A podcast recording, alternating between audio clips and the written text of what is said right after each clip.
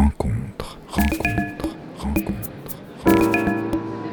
En juin 2020, Arsena ouvrait un laboratoire sur la fabrique du spectacle vivant, qui rassemble des penseurs, des artistes et des professionnels. Il s'agit de mener ensemble une réflexion sur ce que la situation exceptionnelle imposée par la crise sanitaire du Covid-19 nous oblige à changer, à inventer dans nos façons de penser de faire l'art et la culture. Lionel Massetta, président d'Arsena, ouvre ce premier rendez-vous consacré au lien avec les publics. Bonjour euh, à toutes et à tous. Alors, euh, un petit mot d'introduction euh, pour ce, labo numéro 1 qui entre dans les réunions thématiques mensuelles que met en place Arsena. Alors, ce, premier labo s'intitule Le lien avec les publics. Alors, je suis ravi en plus que, le lien avec les publics, les publics soient mis au pluriel parce que je me bats moi-même en interne à 50 ans en Yvelines pour que les publics ne soient pas qu'un singulier et une masse euh, compacte. Alors la situation euh, actuelle n'est pas totalement étrangère à, la mise en place de ces rendez-vous, vous en doutez, on entend beaucoup dans le domaine artistique que cette situation nous, pousse à repenser euh, nos pratiques, à nous réinventer, pour reprendre l'expression présidentielle, alors que l'on soit artiste ou que l'on soit programmateur. Mais qu'est-ce qui se cache pour des artistes, pour des programmateurs, notamment derrière cette expression toute faite de repenser nos pratiques? Euh, alors qu'il me semble, il nous semble, j'imagine à tous, que le propre de l'art est justement de constamment repenser euh, nos pratiques, même en dehors de toute crise. Alors, ce qui est en revanche assez nouveau, c'est que la crise euh, sanitaire a du jour au lendemain fait disparaître les artistes des plateaux et coupé le lien, comment dirons-nous, quasi physique entre, entre les spectateurs et les artistes et a attenté directement à ce que l'on pensait être le propre du spectacle vivant, à savoir cette euh, coprésence, ce rassemblement, cette proximité. Sans ces éléments, le lien entre les artistes et les spectateurs est-il pour autant rompu? Euh, On ne peut le savoir qu'en définissant euh, la nature même de ce lien, ce qui nous éclairera aussi sur le désir du spectateur. Alors les captations de plus ou moins bonne qualité d'ailleurs, les concerts, les lectures confinées et autres avatars ont fait irruption dans le monde du spectacle vivant. Euh, alors que jusqu'à présent, elles étaient finalement réservées euh, aux professionnels euh, qui ne pouvaient pas se déplacer. Mais quels sont les publics qui les ont regardés? Est-ce que ce sont les mêmes publics qui se déplacent dans les spectacles, les festivals, etc., etc. Et comment cette irruption des écrans a-t-elle elle-même bougé les artistes? Est-elle venue enrichir ou appauvrir la palette qui est à leur disposition? Je pense que nous allons en parler cet après-midi. Le sujet, euh, en tout cas, ou les sujets euh, de ce premier rendez-vous sont donc euh, nombreux et le, sujet général est assez vaste. Alors, pour en parler et échanger, nous avons invité plusieurs penseurs, observateurs, praticiens du spectacle vivant. je ne vais pas tous les citer, mais je citerai notamment Denis Guénoun, je ne sais pas s'il nous a rejoint, Christian Ruby, Stéphanie Ruffier, Mathieu Maisonneuve, Nina Leroux. Euh, mais avant de leur céder la, parole, j'ai passé le relais à, à Gwenola, euh, David, directrice d'Arsena, modératrice de cet échange qui aura fort à faire cet après-midi, puisque euh, Arsena avait tablé sur environ 50 participants et que au dernier pointage, nous étions près de 200. Donc, grand courage à toi, Gwenola, pour modérer cette, ces deux heures deux heures pétantes. Hein. on, ne peut pas dépasser. C'est deux heures de rencontre. Voilà, la parole est à toi. Merci beaucoup, euh, Lionel. D'abord, je voudrais euh, adresser un grand, grand merci à tous ceux qui nous ont rejoints. Un grand merci à l'équipe d'Arsenal qui a permis la préparation de ce laboratoire, ainsi qu'au bureau de l'association Arsena, Lionel Masseta, mais euh, également Mathieu Maisonneuve et Patricia Capusta, puisque c'est aussi de ces conversations que nous avons eues qu'est née cette idée de laboratoire. Alors, quelques mots justement sur cette idée de laboratoire, parce que au départ, c'est né du constat que finalement, beaucoup de points de vue s'étaient exprimés sur euh, penser l'après. Euh, D'ailleurs, c'était souvent penser l'après d'après l'avant. Donc, euh, pour, pour, citer un peu Welbeck, c'est-à-dire est-ce que ce serait une copie en un peu plus pire? Est-ce que c'est un penser ensuite? Voilà, on, avait l'impression que beaucoup euh, se euh, projetaient sur l'après, alors que nous, nous étions confrontés au présent et que nous avions besoin justement de penser ce présent, de réfléchir à la façon dont cette crise, dont cet événement absolument exceptionnel nous oblige à repenser nos pratiques, à repenser nos façons d'être et nos façons de faire. Et puis, pourquoi ce laboratoire? C'est parce qu'en fait, on, souhaitait aussi réintroduire du questionnement, du dialogue, de la dialectique. Comme je le disais tout de suite, beaucoup de points de vue se sont exprimés avec souvent force d'affirmation hein, pour donner des solutions d'avenir. Euh, en réponse à des questions qui n'étaient pas toujours euh, formulées. Donc, on s'est dit que c'était important de prendre le temps de formuler les questions. Si on voulait euh, essayer d'esquisser un avenir qui serait autre chose que ce que nous pourrions, pourrions déjà prévoir. Donc, il nous paraissait important à la fois de libérer la pensée de cet étau des solutions toutes faites, d'introduire du dialogue, du questionnement, de l'écoute, et puis de réfléchir, de réfléchir sans répéter ce qui se dit partout. Donc, ça veut dire euh, avoir du dialogue, avoir un dialogue public, euh, argumenté, et c'est pourquoi nous avons choisi cette forme du, euh, laboratoire. Vous dire aussi que ce laboratoire sera prolongé par un dossier dans notre magazine multimédia où vous pourrez retrouver une partie de nos échanges, mais aussi d'autres entretiens, d'autres contributions.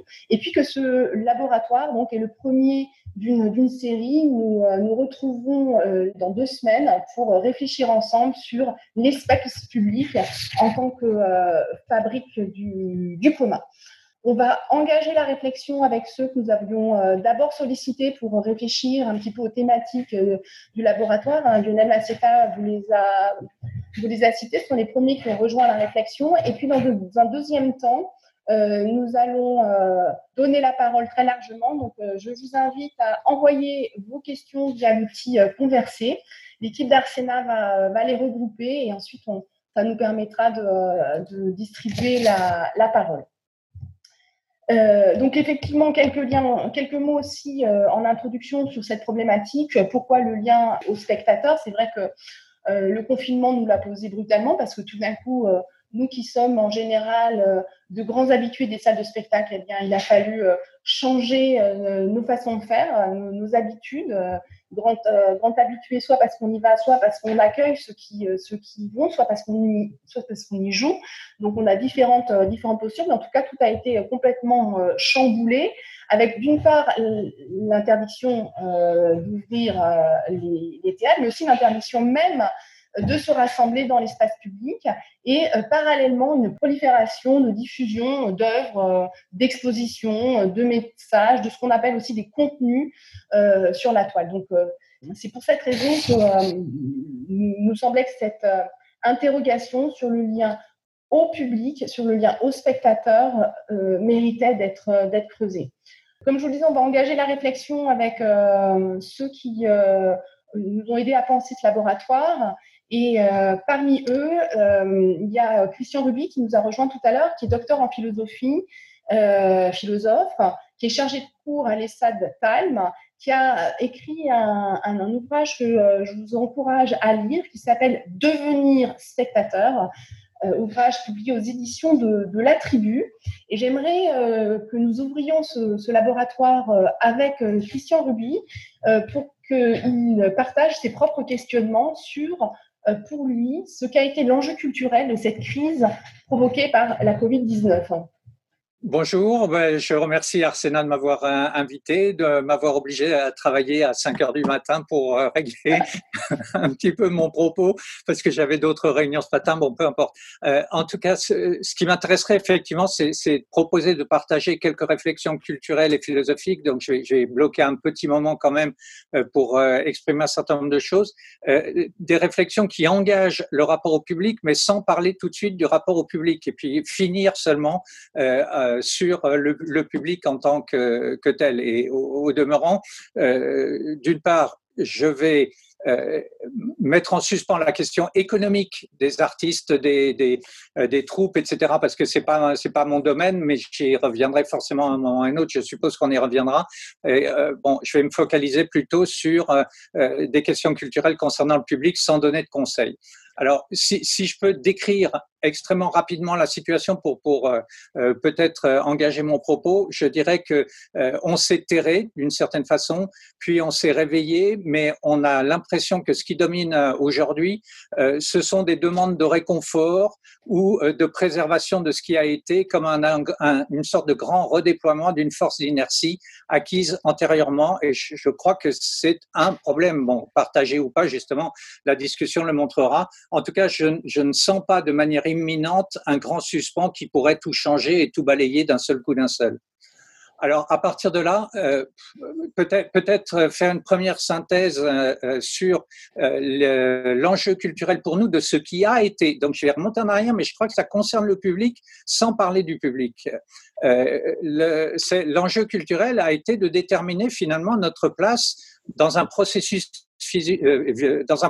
vital qui nous échappait et qui nous plaçait devant un paradoxe. Le paradoxe est le suivant, le contact tue, mais la solidarité sauve ce qui est une véritable difficulté, en tout cas philosophique.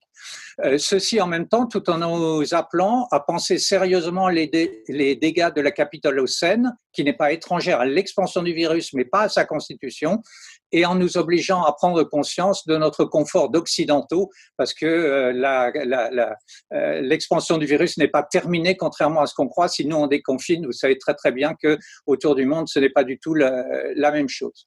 Alors, je pense que, je, crois, en tout cas, il me semble que ça mérite d'être partagé, que nous nous sommes retrouvés devant la deuxième épidémie du 21e siècle, la deuxième menace par un virus et donc un produit de la nature. N'en déplaise évidemment à beaucoup, cette menace ne nous renvoyait ni à une punition divine, ni à des peurs ancestrales, ni à un complot mondial mais à des philosophies politiques. Et c'est ça qui m'a intéressé, en ce que euh, cette euh, épidémie justifiait de nous unir autour d'un pacte de délégation de nos arbitraires au profit d'une protection déployée par l'État. Et ceci afin d'éviter évidemment une catastrophe plus grande ou une catastrophe stratégique. Et s'il y avait quelque chose de la guerre dans cette affaire, on peut discuter le vocabulaire, mais c'était surtout en termes de mobilisation et de respect d'une stricte discipline nécessaire pour protéger les autres et protéger ceux qui nous soignent. Alors, en, ce sens, pour prolonger cette réflexion, cette épidémie, me semble-t-il, a produit un, quadruple effet paradoxal. Le premier effet, elle a tétanisé beaucoup d'entre nous, et elle les tétanise d'ailleurs souvent encore, parce qu'elle était traversée par le surgissement de la proximité de la mort, qui est en quelque sorte notre justice absolue, la mort de chacun, la mort de nos proches, la mort d'êtres lointains qui étaient égrenés chaque jour dans, dans, les médias et qui forcément produisaient des effets, y compris sur ce futur public et ces futurs publics dont on parlera tout à l'heure. Alors, en une sorte de grand retour de la conscience, de, de, de, la finitude, de la fragilité de nos corps et d'une réflexion sur la fin annoncée de l'idéologie moderniste du nous sommes tous des dieux, nous pouvons tout, nous pouvons tout faire. Justement pas. Alors, le deuxième, le deuxième euh, effet paradoxal, c'est que en renforçant la directive donnée de se cantonner chez soi, qui n'était en l'occurrence pas une séquestration, elle a mis en avant l'anxiété de ce chez soi. Et je pense que c'est un thème sur lequel il faut réfléchir et qui concerne tous les publics. Euh, l'anxiété de ce chez soi qu'on a longtemps valorisé comme un espace privé positif, mais qui a été envahi par le travail ou par le télétravail et donc qui changeait complètement de, nature à certains égards. Et de surcroît, alors que le chez-soi est traditionnellement le lieu où on où se trouve le moment du loisir de penser sans pression, Beaucoup ont sombré dans un pessimisme de fin du monde, dans le mysticisme, dans les fabulations, dans les racismes aussi, la recherche de boucs émissaires à l'égard des uns et des autres, les comparaisons impossibles. On est allé chercher dans le Moyen Âge. On a parlé aussi euh, de l'encampement de, de, de l'Occident euh, en, utilisant la notion de camp. Enfin bon, on était quand même dans un camp doré. Je ne sais pas, il y a un problème là autour.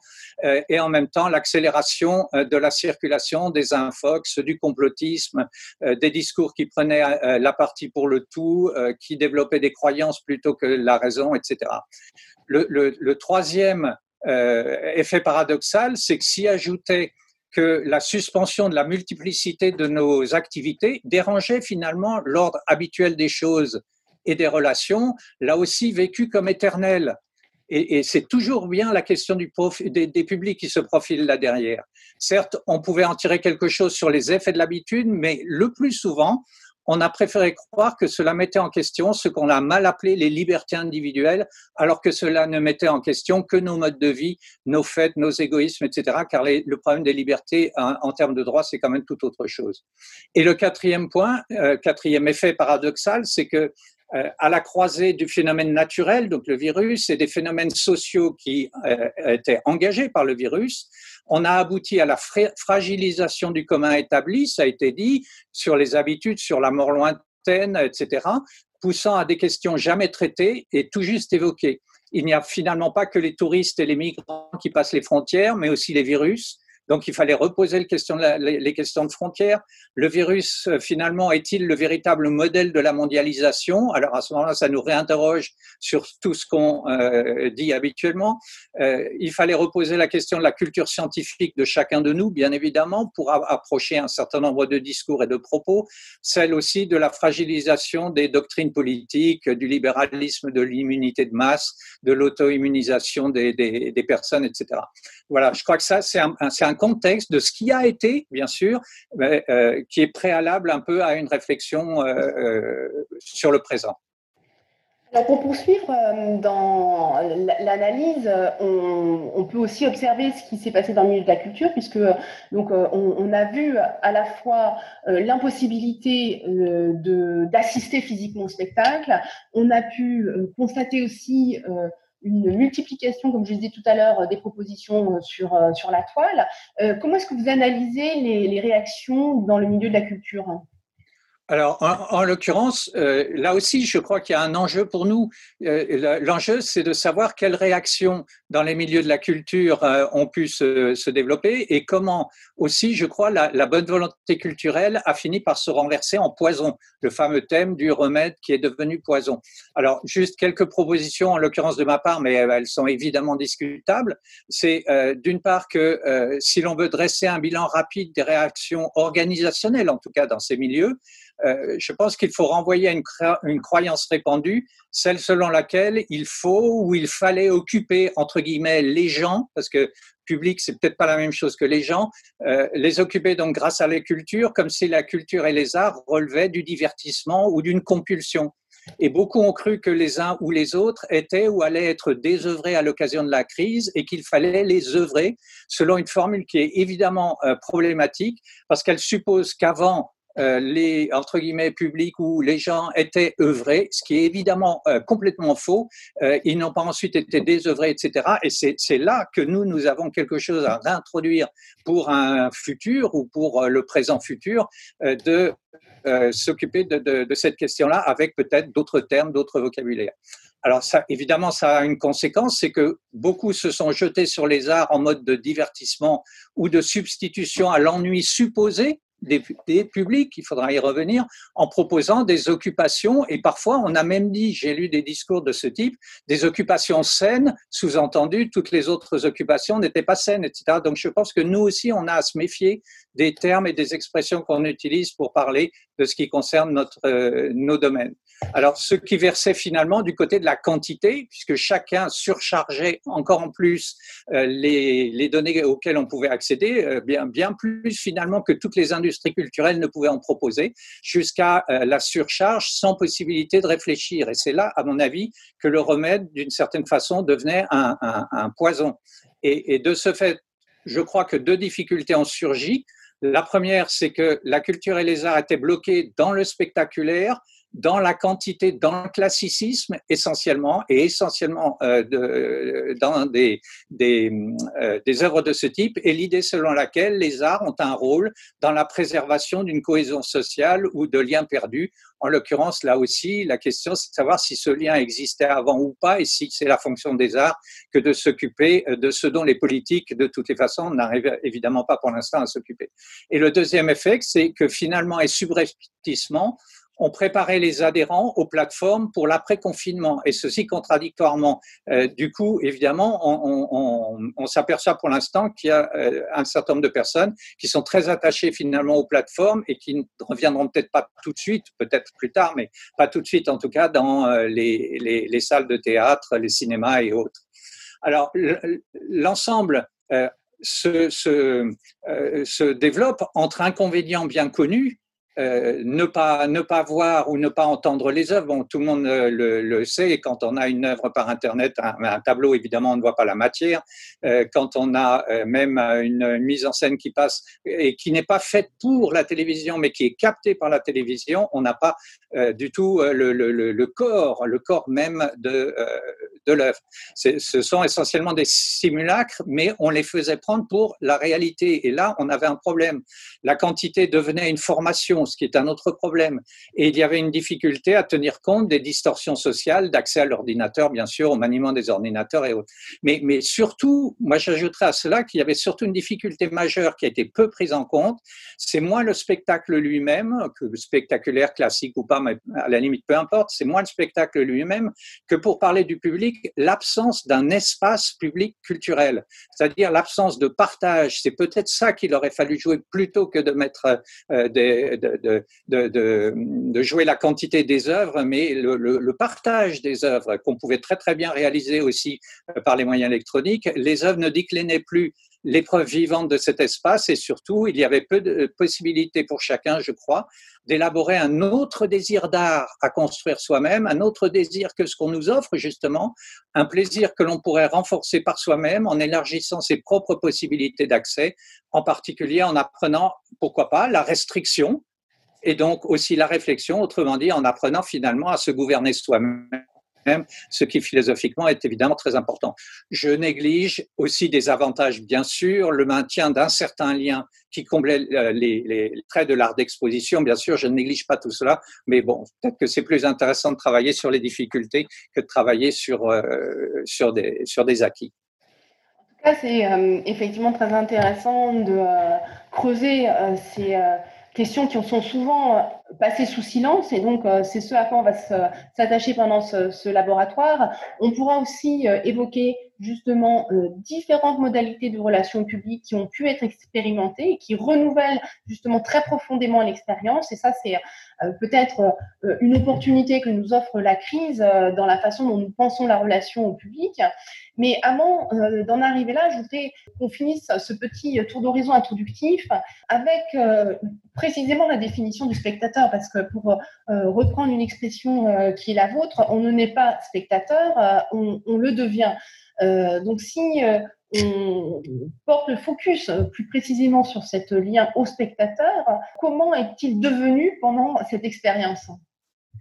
Alors, je ne sais pas comment il est devenu, mais euh, en, l'occurrence, j'ai simplement peut-être quelques pistes de, de travail. Après, euh, euh les, les euh, comment dire, les, les, dynamiques que nous pourrions créer, que nous allons créer, vont euh, faire, vont produire un certain nombre d'effets, voilà, qu'on ne connaît pas encore et qu'il faudra, bien évidemment, sur lesquels il faudra revenir un jour ou l'autre, dans, dans, un mois, dans deux mois, dans trois mois, je ne sais pas.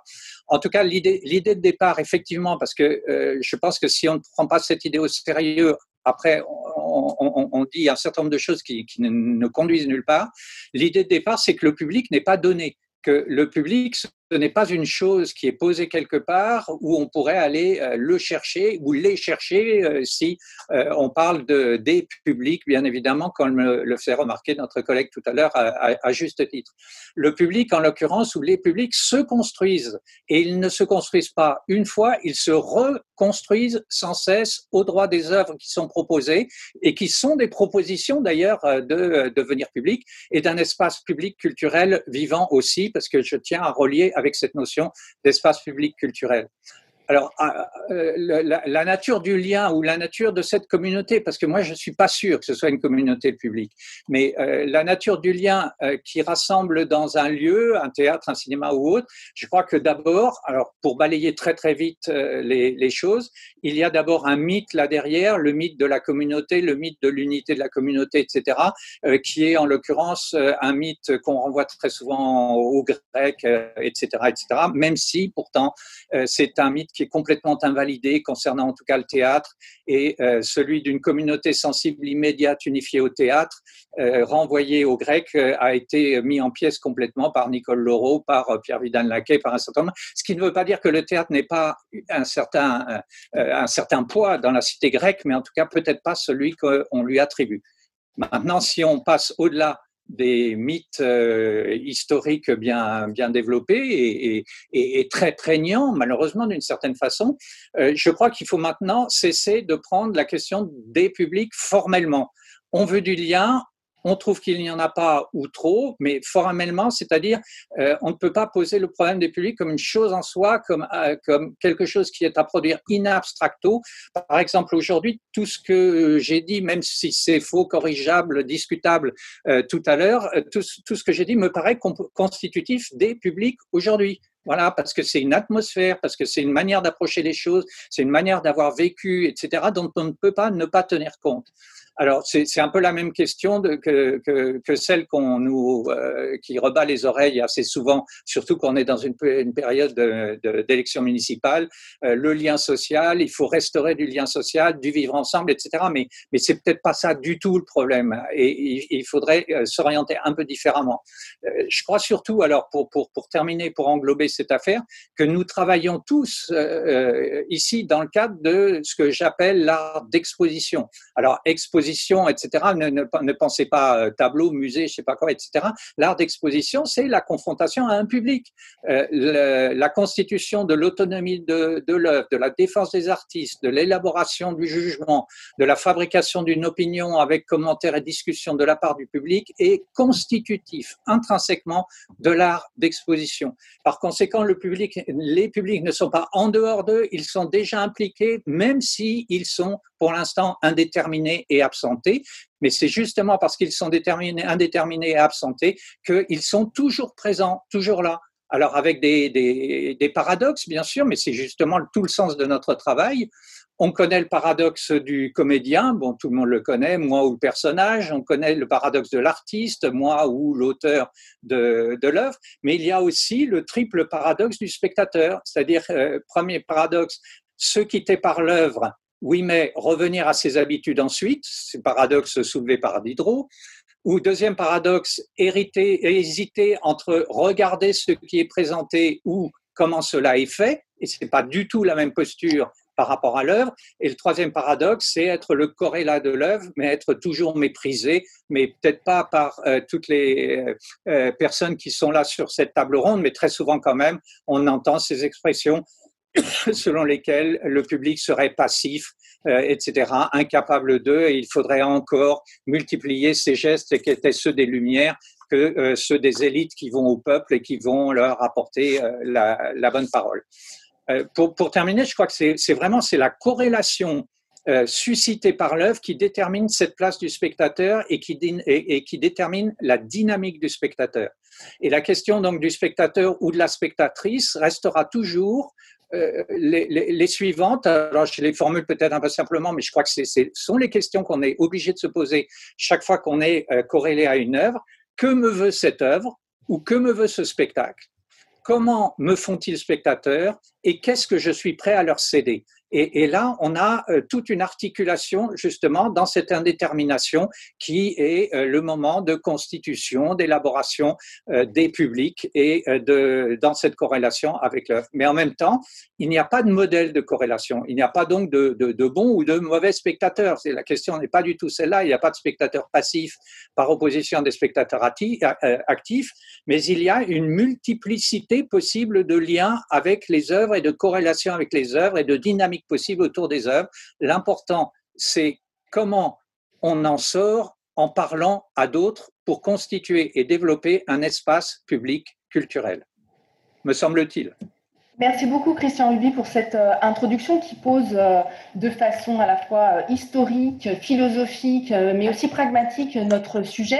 Denis Guénoun nous a rejoint, donc je vous propose qu'on poursuive cette exploration des grandes questions que nous pose le sujet aujourd'hui avec, avec Denis Guénoun, qui donc professeur émérite de littérature française et de théâtre à l'Université de Paris-La Sorbonne, et euh, qui a commis un, ouvrage il y a déjà un petit, euh, un petit moment, mais qui moi m'avait beaucoup marqué, euh, qui s'intitulait Le théâtre est-il nécessaire? Donc la question pourrait être ressortie aujourd'hui et qui dans, dans cet ouvrage mettait notamment l'accent sur les deux façons d'appréhender le théâtre, c'est-à-dire à la fois le faire et le voir. Je rapproche euh, cette question d'une autre euh, réflexion que euh, Denis Guénoun a développée sur la crise de la condition spectatrice. C'était déjà il y, a, un petit bout de temps. du coup, cher Denis Guénoun, vous nous avez rejoint. je vous invite à prendre la parole sur par rapport à cette crise de la condition spectatrice, quel, effet de la période que, nous vivons? Ben, Bonjour d'abord. Dans ce que vous avez dit, Gwenola, euh, comme introduction, il y a plusieurs questions très différentes. Alors, puisque vous le suggérez, je vais essayer de m'accrocher à la, toute dernière, cette expression crise de la condition spectatrice. Euh, pour euh, m'en expliquer, il faut que je dise tout de même un petit mot personnel. Vous avez eu la gentillesse de rappeler que j'ai été professeur d'université, mais c'était une, partie, c'est pas la plus grande partie de ma vie. La plus grande partie de ma vie, j'ai été praticien hein, de la scène. à certains égards, euh, il m'arrive de l'être encore dans les dernières années, c'est-à-dire à la fois comme, comédien d'abord, et surtout comme metteur en scène, comme auteur dramatique, comme directeur de théâtre et comme euh, animateur de compagnie à des formats assez divers. Voilà, donc, euh, c'est pour dire que mon, mon expérience du théâtre n'est pas principalement une expérience de spectateur. J'ai eu une expérience euh, quand j'étais euh, enfant, mais déjà enfant, euh, j'étais très habité par le fait de, de jouer, quoi. plus sans doute que par le fait d'aller au théâtre. Et si j'aimais aller au théâtre, c'était une sorte de conséquence du fait de jouer. Voilà. Et puis, je voudrais dire, puisque vous me demandez à quoi correspond cette expression que j'avais proposée, mais il y a longtemps, hein, il y a longtemps de ça, il y a, deux ou trois décennies, de crise de la condition spectatrice, bon, je voudrais vous dire que c'était une, une, question que je me posais d'abord à titre pratique, à titre personnel. C'est-à-dire que euh, je, vivais mal l'expérience de spectateur. Et, euh, et, ça a continué. Ça ne s'est pas arrangé. Ça n'a strictement rien à voir avec la qualité des spectacles. Euh, il y a des spectacles magnifiques, euh, il y a des spectacles moins bons, évidemment, mais euh, il est très rare, en tout cas depuis quelques décennies, que, que ça, ça vienne annuler ce malaise que, que je ressens en tant que spectateur. L'expérience qui m'est proposée comme spectateur, une expérience que je ne trouve pas joyeuse, que je ne trouve pas épanouissante. Et évidemment, j'ai pas eu de mal à, confronter ça avec l'expérience euh, à peu près euphorisante que j'ai toujours eue pendant des décennies euh, sur la scène, sur le plateau. Euh, c'est-à-dire que l'expérience d'acteur ou de participation directe à la réalisation d'une production théâtrale était une expérience que je trouvais extrêmement forte, extrêmement, disons pour dire vite, hein, épanouissante, même lorsque le spectacle ne donnait pas satisfaction. Je trouvais que ça, c'est une expérience de vie au sens le plus, profond, le plus fort du mot, une expérience vivante. Euh, alors que l'expérience spectateur me paraissait, me paraît toujours une expérience dans laquelle tout se passe comme si la vie, je dis à titre subjectif pour pas prétendre à faire une généralité, comme si la vie était comprimée. La, différence, la disparité entre ces deux, ces deux expériences, euh, bon voilà, m'a conduit à, à essayer de, réfléchir un peu, de me demander pourquoi il était ainsi. Et c'est mis en relation avec ce que j'avais travaillé, mais par ailleurs, et que vous avez rappelé tout à l'heure, c'est-à-dire l'idée que le théâtre, ce qu'on appelle le théâtre, vous me permettrez de mettre des guillemets devant le le, le théâtre, euh, c'est non pas une expérience, mais deux, qui sont euh, concomitantes et simultanées, mais très différentes, et qui sont en effet déjà pointés dès Aristote euh, comme étant d'une part le voir et d'autre part le faire. Et dans la vie d'aujourd'hui, au sens très large du mot, il me semble, mais je comprends très bien qu'on puisse éprouver le contraire, hein, ou qu'on puisse penser le contraire, il me semble qu'il y a une de ces deux expériences qui socialement est d'une très grande vitalité, avec des crises, des difficultés d'exercice très fortes. C'est l'expérience de la pratique scénique, disons pour dire vite, même quand il n'y a pas de scène, que cette expérience est à la fois euh, individuellement, mais socialement extrêmement vivante, euh, qu'elle est d'ailleurs euh, tonique, qu'elle a une très forte dynamique sociale, qu'énormément de gens veulent la partager, etc. Ce n'est pas vrai que du théâtre, bien sûr. Hein. C'est vrai de toutes sortes d'autres choses, mais ça peut être constaté au théâtre. Alors qu'il me semble qu'en comparaison, l'expérience qui consiste à aller voir du théâtre, cette expérience-là, avec toutes les différences qu'il y a, il y en a qui sont énormes, hein, selon qu'on va voir ce que je préfère en général, un, spectacle dans une, salle, ce qui m'est arrivé, qui m'est devenu euh, courant de préférer une salle plutôt euh, plutôt euh, branlante, plutôt euh, difficile, parfois petite, euh, avec des équipements incertains, etc. Et, là, j'ai il me semble que je, participe à quelque chose de, que j'aime bien vivre.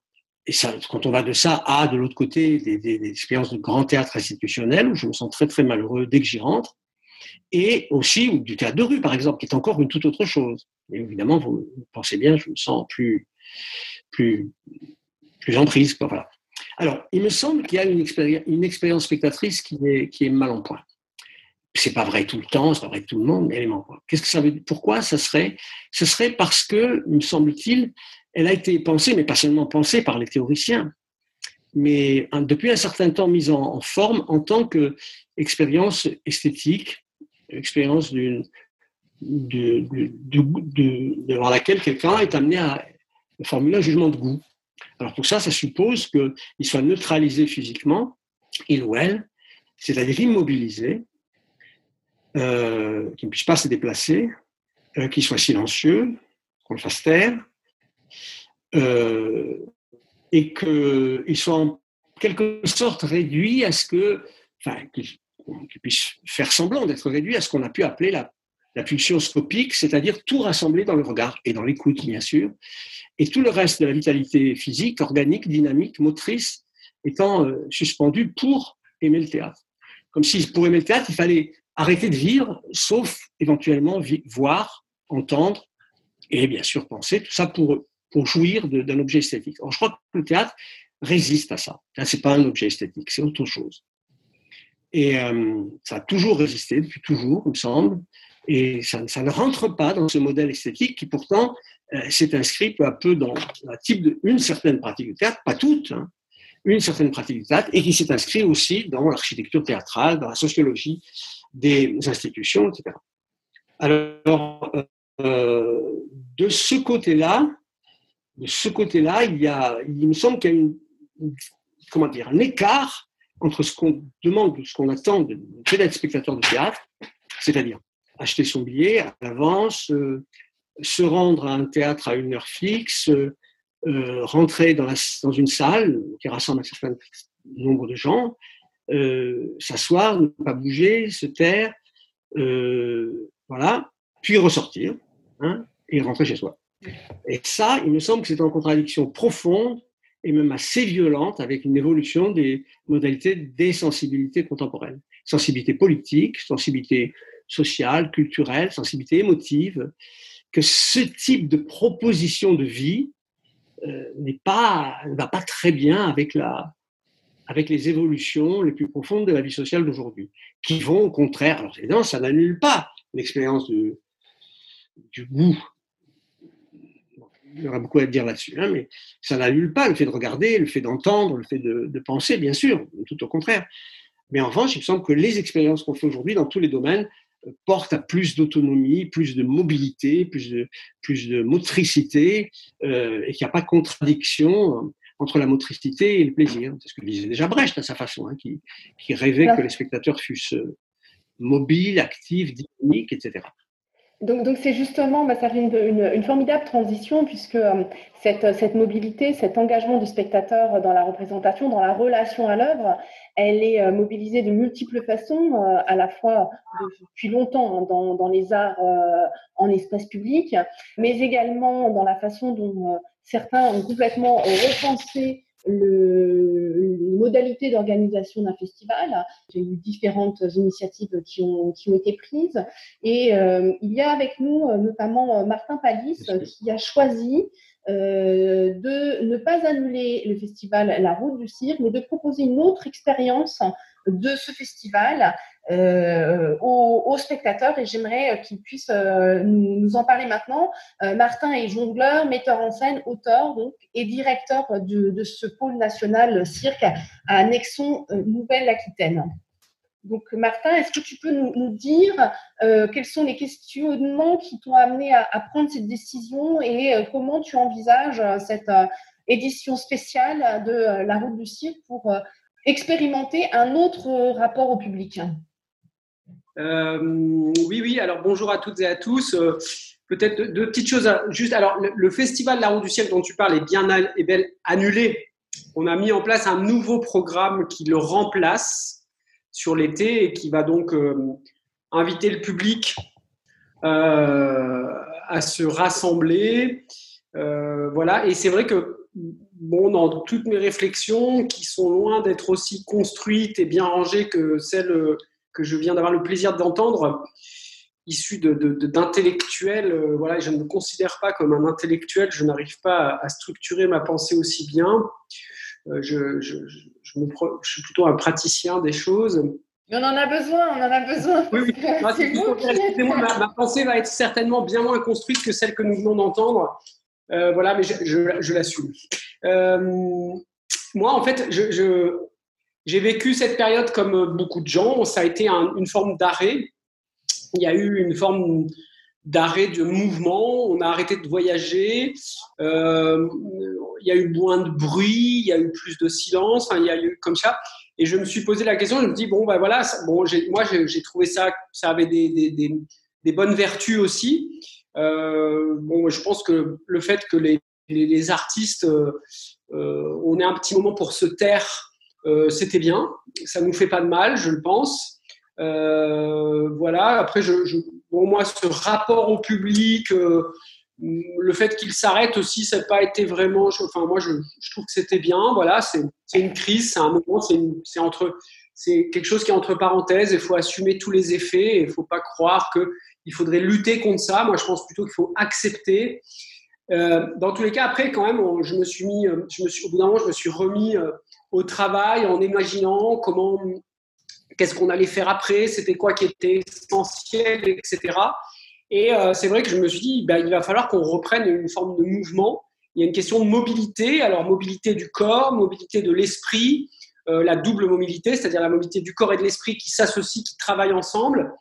Et euh, il m'est venu une, envie qui, qui, était un petit peu à l'intérieur de moi, à la fois comme artiste, mais à la fois comme curateur d'un lieu artistique, euh, c'est de me dire, mais en fait, cette mise en mouvement, euh, c'est là où je rejoins un peu les propos que je viens d'entendre, c'est-à-dire, en fait, le, ce truc qu'on fait toujours où on demande au public de s'asseoir, euh, de se taire, de couper son téléphone, de, de, ne pas prendre de photos, enfin, en fait, de renoncer à tout un tas de choses. Je me suis dit, mais en fait, pourquoi on ne battrait pas en brèche un peu ces, ces, conditions qu'on pose et pourquoi euh, nous, artistes, parce que là, là sur le fond, c'est ma, ma,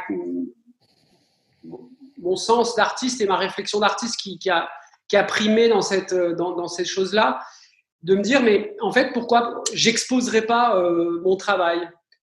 Euh, au sens alors exposé, d'ailleurs, c'est-à-dire que tout le monde reste en mouvement et il y a une possibilité du public d'assister euh, ou d'observer d'ailleurs, euh, plus que d'assister à une, représentation, mais d'observer euh, un artiste qui lui-même d'ailleurs lui permet d'être en mouvement, c'est-à-dire aussi d'arrêter l'absolu culte de la forme écrite, narrative, finie. C'est-à-dire un spectacle doit être prêt et il est vendable. Et je me suis dit, ça aussi, il faut qu'on arrête, peut-être qu'on balaye le produit fini et qu'on balaye le produit commercialisable en matière d'art. Et je me suis dit, pourquoi ne pas travailler avec beaucoup d'artistes où, en fait, euh, je vais vraiment les mettre dans une condition de leur ouvrir des ateliers d'artistes, de leur permettre de reprendre leur pratique, euh, une pratique dans laquelle il y a une recherche et de, voilà, de, de, continuer à, avoir cette utopie d'aboutir une recherche, bien qu'en fait on n'aboutit que des formes de la recherche et les formes s'empilent les unes aux autres et d'inviter le public, de proposer, dans tous les cas, de laisser la liberté aussi au public d'aller et venir et de, se confronter, d'observer, d'assister à, ces phénomènes. Et j'en suis venu à construire un programme euh, qui, tente, parce que euh, ne nous mentons pas, euh, je n'arrive pas totalement à être radical, parce qu'il y a, d'autres forces qui, jouent contre ma radicalité par moment. Et puis, les premières sont peut-être les habitudes que nous avons dans les, lieux culturels, les lieux artistiques. Et, mais j'ai tenté de construire un programme où, voilà, en fait, il y a, y a des rendez-vous possibles et le public est très libre de venir voir, de venir assister. Et il n'y a pas nécessairement une forme de début total et de fin. Et euh, le public peut tourner autour de, de, des artistes qui travaillent. Il y a, voilà, j'ai vraiment tenté de m'appliquer cette question de l'exposition, quoi.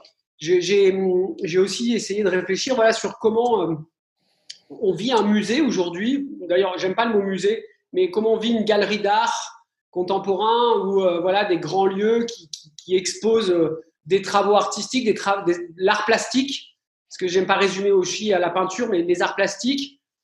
Et euh, je me suis souvenu d'une très très vieille expérience que j'ai vécue dans les années, au tout début des années 2000 à, Yokohama au Japon, qui est une société, la société japonaise qui est quand même très codifiée, et où j'étais invité à la Biennale des arts contemporains, euh, d'art de Yokohama, et était présenté un tas d'œuvres plastiques qui invitaient beaucoup au jeu. C'est-à-dire qu'on pouvait même rentrer dans les œuvres, les toucher. Euh, c'était, il y en avait qui étaient vraiment sur le, qui avait vraiment un rôle très ludique.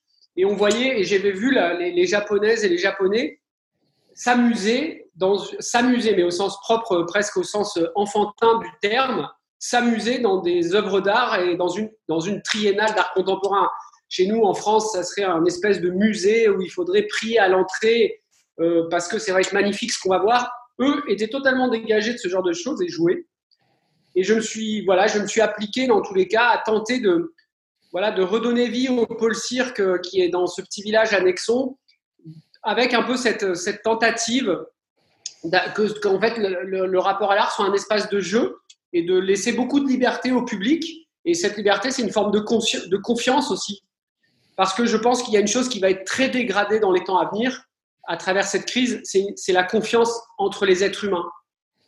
Parce que nous, et on le voit aujourd'hui, le, rapport à la mort, au virus, nous broie la confiance très vite entre, entre rapports humains. Et je crois que on peut retrouver dans le jeu et le plaisir euh, justement la confiance. Voilà.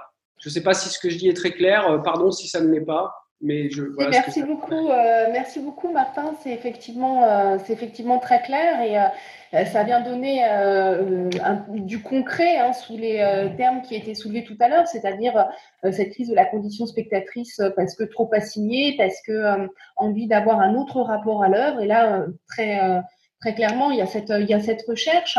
Dans les mots que tu as prononcés, il y a cette liberté, liberté euh, du public, liberté de, déambuler, hein, liberté de, pouvoir instaurer presque une esthétique relationnelle euh, en, entre, euh, avec les œuvres, euh, pour citer Nicolas Bourriot.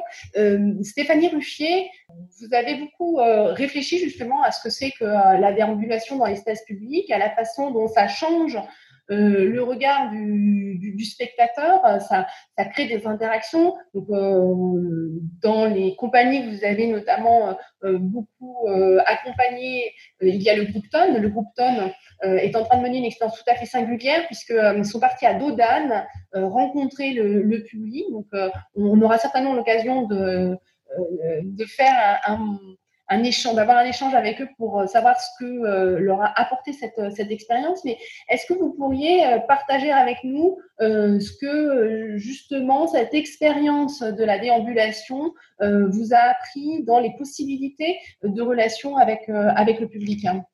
Oui, bonjour à, à tous et à toutes.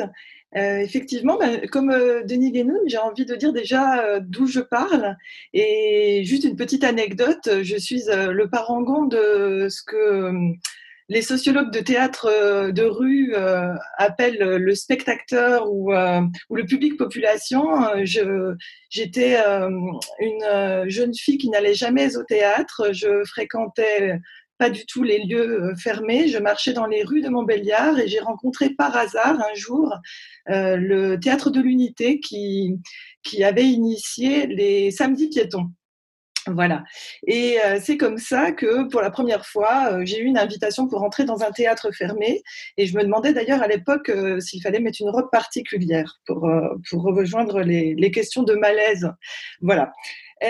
Donc, par rapport à, à votre question, effectivement, nous, l'hiver dernier, nous a, le, le, groupe TON avait organisé une, un colloque autour des artistes qui pratiquaient la déambulation théâtrale dans la rue, en espace public. Alors avec une, une, petite euh, euh, nuance, avec du texte, ce qui est beaucoup plus compliqué à transmettre que, que des formes plus visuelles. Et effectivement, pour moi, la pandémie a fait naître une nouvelle réflexion qui a rejoint celle de, ce colloque. Premièrement, je me suis dit, ah ben voilà, nous sommes en train de redécouvrir l'espace public, puisqu'il y a des artistes qui proposaient d'aller jouer dans des jardins, d'aller jouer dans des cours, d'aller jouer dans des rues. Donc, euh, tant mieux. Et puis, effectivement, on a redécouvert le, mouvement. Et euh, ça m'a aussi fait réfléchir à la question de la jauge, euh, qui a été un petit peu abordée par Christian Ruby. Et euh, je rejoins en ça euh, Alain Damasio qui euh, nous disait dans un article récent dans Reporter, toute, chair ne doit pas être un chiffre. Et je me posais la question de l'évaluation d'une forme ou du théâtre en général à partir de la jauge, puisque l'évaluation a été un critère assez fort aussi bien dans les politique culturelle et hum, artistique que euh, à l'hôpital ou dans l'enseignement. Et donc voilà, je me disais c'était une façon aussi d'interroger cette, euh, politique du chiffre. Euh, également, à travers la, pandémie, est apparue, selon moi, la question qui a été un petit peu abordée du lien aux autres, les fameux liens qui libèrent. Et euh, je me disais qu'à travers la déambulation, qui, qui, retrouvait effectivement de la vivacité à travers, à travers le déconfinement, euh, pouvait euh, se poser la question du contact. Alors moi, je, je fais de la pub carrément. Euh, voilà, moi j'ai beaucoup aimé ce livre pendant le confinement, Manière d'être vivant, euh, d'un anthropologue philosophe. Et euh, je me disais que le théâtre avait beaucoup à, gagner à pratiquer ce que Morisot appelle les égards ajustés, c'est-à-dire une politique, une cosmopolitesse, s'appelle-t-il, euh, que la rue et que les arts en espace public pratiquent depuis fort longtemps, c'est-à-dire de la mobilité, une redistribution permanente des cartes puisque la posture spectatoriale peut sans cesse euh, bouger. Euh, une proxémie aussi qui peut être adaptable. Dans les arts de la rue, on peut jouer sur la verticalité, la profondeur. Euh, et puis également, dans cette mobilité, il y a la triangulation des regards qui permet de sans cesse faire ricocher ou flipper entre le territoire, les spectateurs qui sont des pairs, on peut, se, on peut échanger des regards et, euh, et les acteurs et le spectacle.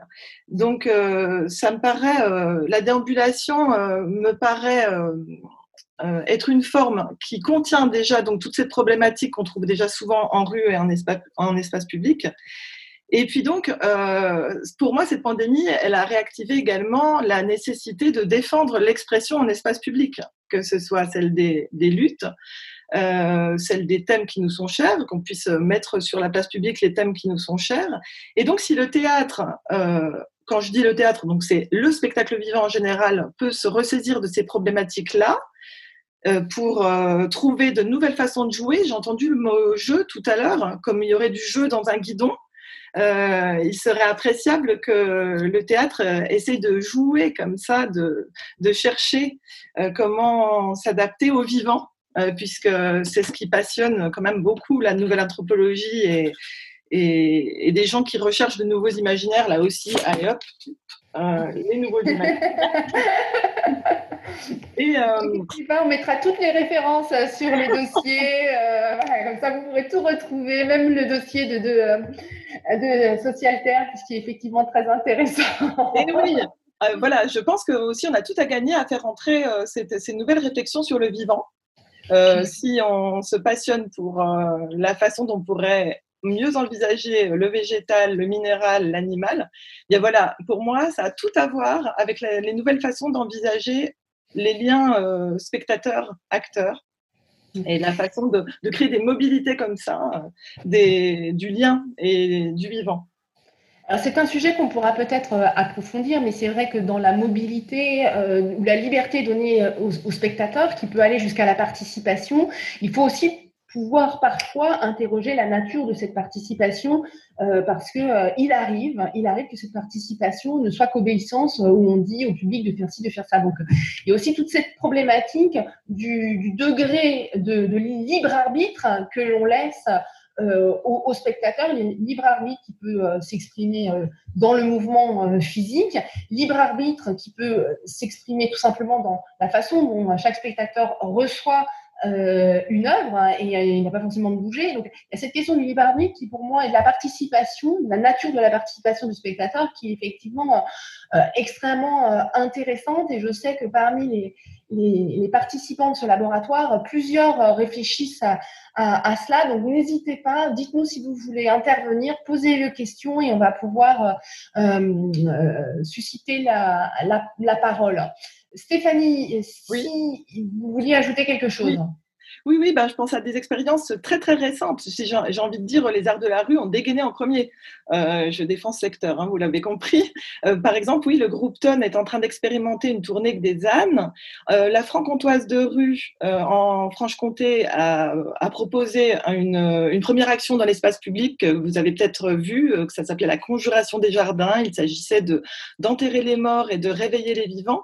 Euh, les arroseurs, par exemple, en Occitanie, euh, se, promènent et proposent d'autres liens euh, sous forme d'irruption autour d'un piano roulant. Et puis, il me semble que tout ça est en train de, réveiller un autre mythe, celui de la décentralisation à travers la reterritorialisation. En fait, beaucoup de compagnies là sont en train de réfléchir sur la façon de, de réinvestir leur territoire et de créer de nouveaux liens aux habitants. La franc-comtoise de rue, par exemple, envisage pour le mois d'août euh, une transhumance d'artistes à laquelle participerait le groupe Ton, euh, avec des ânes donc, mais aussi à bicyclette, à pied, en camping-car, pour réfléchir à d'autres façons de rencontrer le spectateur et de, et de créer du lien on a commencé à introduire donc euh, cette notion de, territoire. On a aussi euh, introduit euh, cette notion d'un rapport à l'œuvre qui pourrait être différent de celui du produit fini, donc de d'établir un lien dans la fabrique même de l'œuvre avec les, spectateurs. Il n'y a pas longtemps, on a découvert le projet de, Stéphane Choucroun qui s'appelle Se construire, qui est un projet qui dans la même veine hein, de ceux qui travaillent depuis quelques années, c'est-à-dire un travail à partir de collecte de témoignages, à partir d'un travail sur, sur les habitants. Et se construire est un peu particulier puisque c'est un travail qui devait être initié dans le quartier des Baudottes à, Sevran avec ses habitants donc, euh, et que euh, le confinement euh, est passé par là. Et donc du coup, ce travail de, de, rencontre et de, et lien avec les habitants n'a pas pu se faire, ou s'est fait autrement. Euh, J'aimerais que beaucoup si Stéphane pouvait nous expliquer sa démarche la façon dont euh, du coup il a repensé euh, le projet, ce que ça a pu lui apprendre aussi euh, du rapport à un territoire, la façon dont on l'appréhende, dont, dont, on le fantasme, et puis également il y a un mode de restitution particulier de, ce spectacle puisque c'est un spectacle qui sera donné en appartement. C'est le théâtre de la poudrerie à Sevran qui développe beaucoup ce type de forme qui accompagne le projet. Stéphane, est-ce que euh, tu peux nous donner quelques euh, les éléments euh, de, réflexion qui t'ont amené dans cette démarche-là? Effectivement, ce qui peut être intéressant, c'est de, raconter un petit peu le parcours, parce que dans, tout ce que j'entends depuis le début, pour moi, la question qui se pose, c'est enfin, qui est-ce qui fabrique et comment on fabrique parce que la, la, la, question du lien avec le spectateur euh, est, est inhérente à, voilà, à ces deux questions. Donc, euh, pour ma part, enfin, donc, je, je, fais juste un petit flashback par rapport à, un parcours et comment j'en suis arrivé à faire ce, à fabriquer ce genre de théâtre-là. Euh, donc moi j'ai découvert euh, bah, le théâtre euh, quand j'étais tout petit, à 6 ans, en colonie de vacances à Luchon parce que j'avais de la sinusite et, euh, et je viens pas du tout d'un milieu théâtral et, et, et heureusement bah, à la fin de, la colonie de vacances il y, avait un spectacle qui m'a qui m'a donné à penser qu'on pouvait bah, enfin voilà exister, parler et agir à, à l'endroit de la scène. Depuis ce moment-là, je n'ai cessé de faire du théâtre jusqu'à aujourd'hui. Et euh, donc, je suis devenu comédien après avoir travaillé avec euh, Frédéric Ferrer et différentes personnes. Euh, Frédéric Ferrer, où, les questions sociales et sociétales étaient au plateau.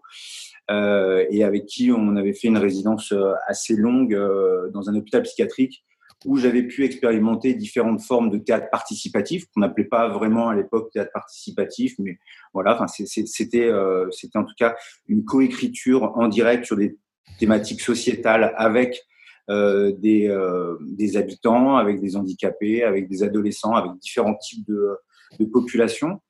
Euh, j'ai travaillé avec euh, Christian Benedetti et un soir au théâtre studio d'Alfortville, euh, j'ai lancé comme une boutade à Christian. En fait, dans ton théâtre, il y a, il y a, y a que des Parisiens et des théâtreux. M'a pris au mot, il m'a dit, bah, écoute, vas-y, fais, fais, venir les Alfortvillais et essaye de faire en sorte que cette salle soit pleine d'Alfortvillais. Et donc là, j'ai amorcé un nouveau type de, travail, un nouveau type d'écriture euh, en fait une expérience. J'ai proposé, j'ai lancé une annonce aux Alfort Village. Je leur ai proposé de, venir me rejoindre pour faire une enquête sur leur ville et sur le lien qu'ils entretenaient avec leur territoire, avec la ville d'Alfortville et euh, notamment avec le théâtre. Et pendant un an, on a expérimenté différentes façons de raconter le territoire et de raconter surtout ce lien.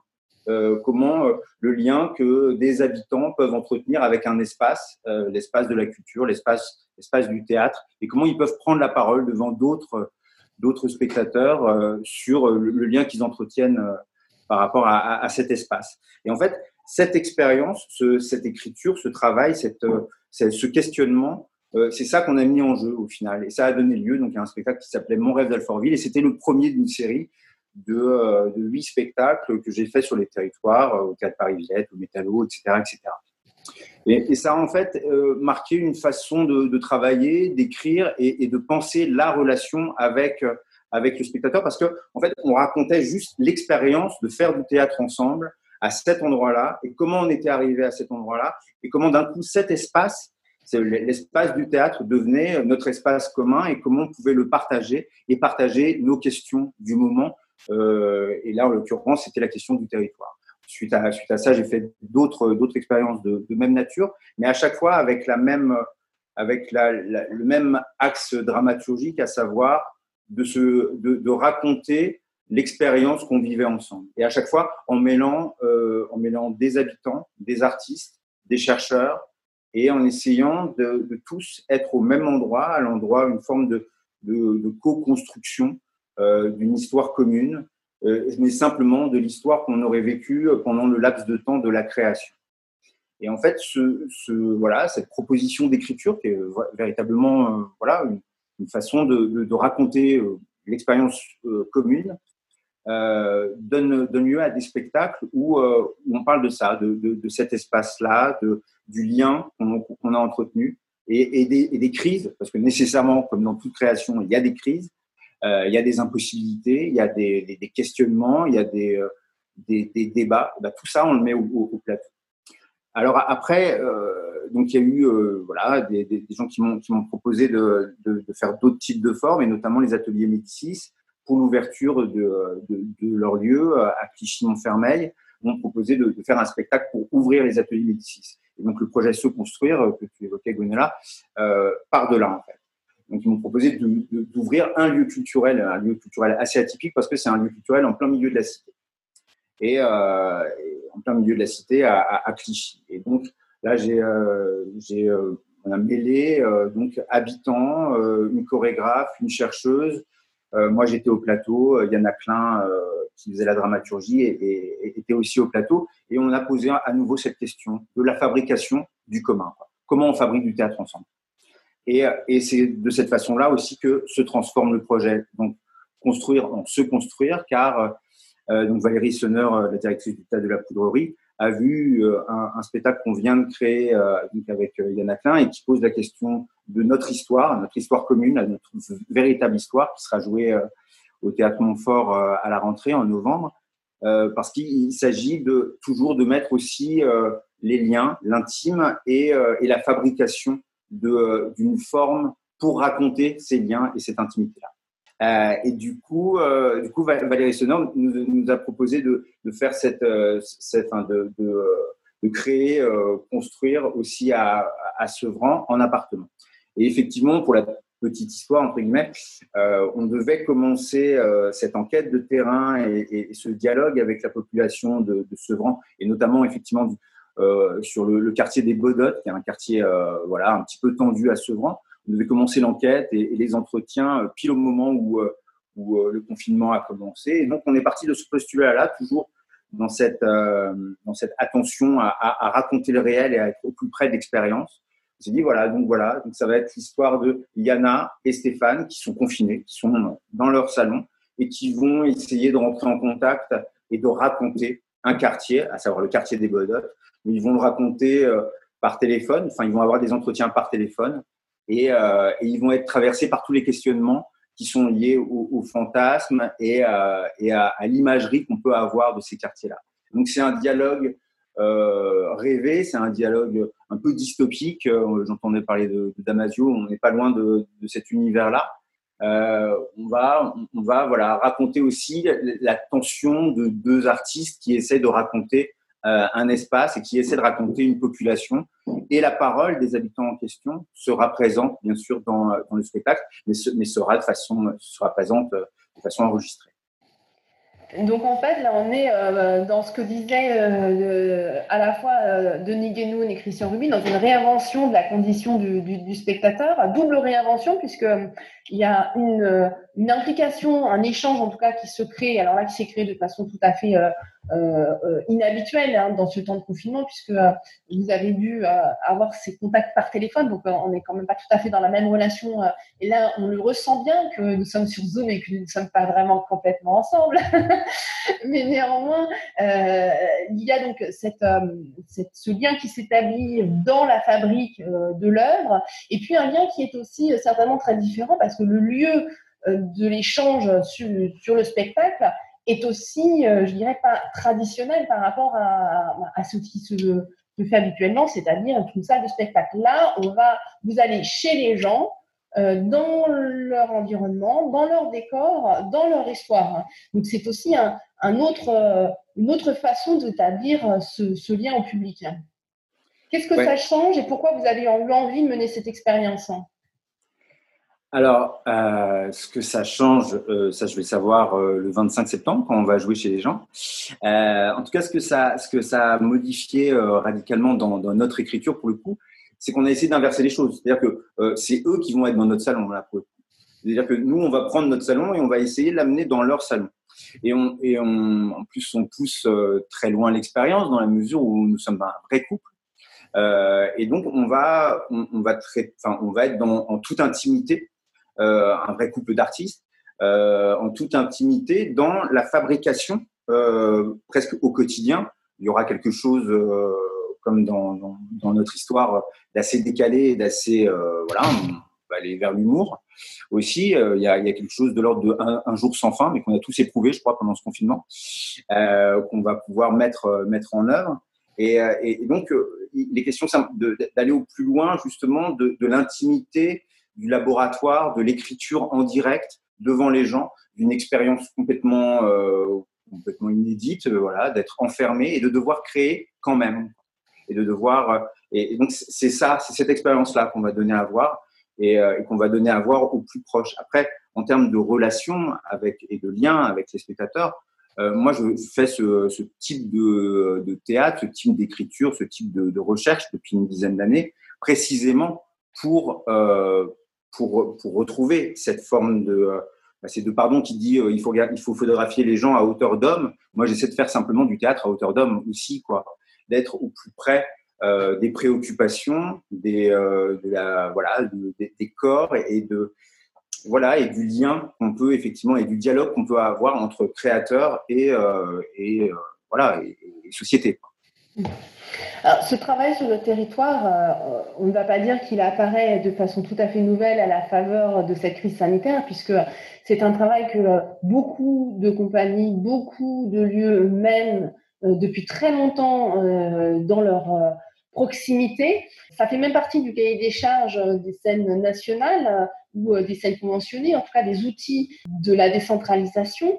Et j'aimerais que Lionel Massetta, non pas en tant que président d'Arsena cette fois-ci, mais en tant que euh, directeur euh, du théâtre de Saint-Quentin en Yvelines, qui est la scène nationale et qui euh, développe un, travail de ce type depuis de longues années, nous dise comment bah, cette, expérience que nous avons vécue va ou pas influer sur ce lien au spectateur à travers les actions qui sont, qui sont développées habituellement. Non, c'est euh, intéressant parce que ce que j'entendais euh, avec les différents intervenants, c'est finalement une réflexion qui euh, existait, qui existe ou qui existerait même si la crise sanitaire n'était pas passée par là. Et, en fait, mon expérience moi du théâtre à domicile, elle est assez similaire. J'ai rencontré il y a de longues années Alain Grasset et Georges Buisson à une époque où je travaillais comme directeur de l'action culturelle à Montereau-Fautionne, c'est au sud de la Seine-et-Marne. Euh, dans un lieu où il n'y avait euh, pas de théâtre. En fait. Donc, la question, euh, la question de la programmation ne se posait même pas.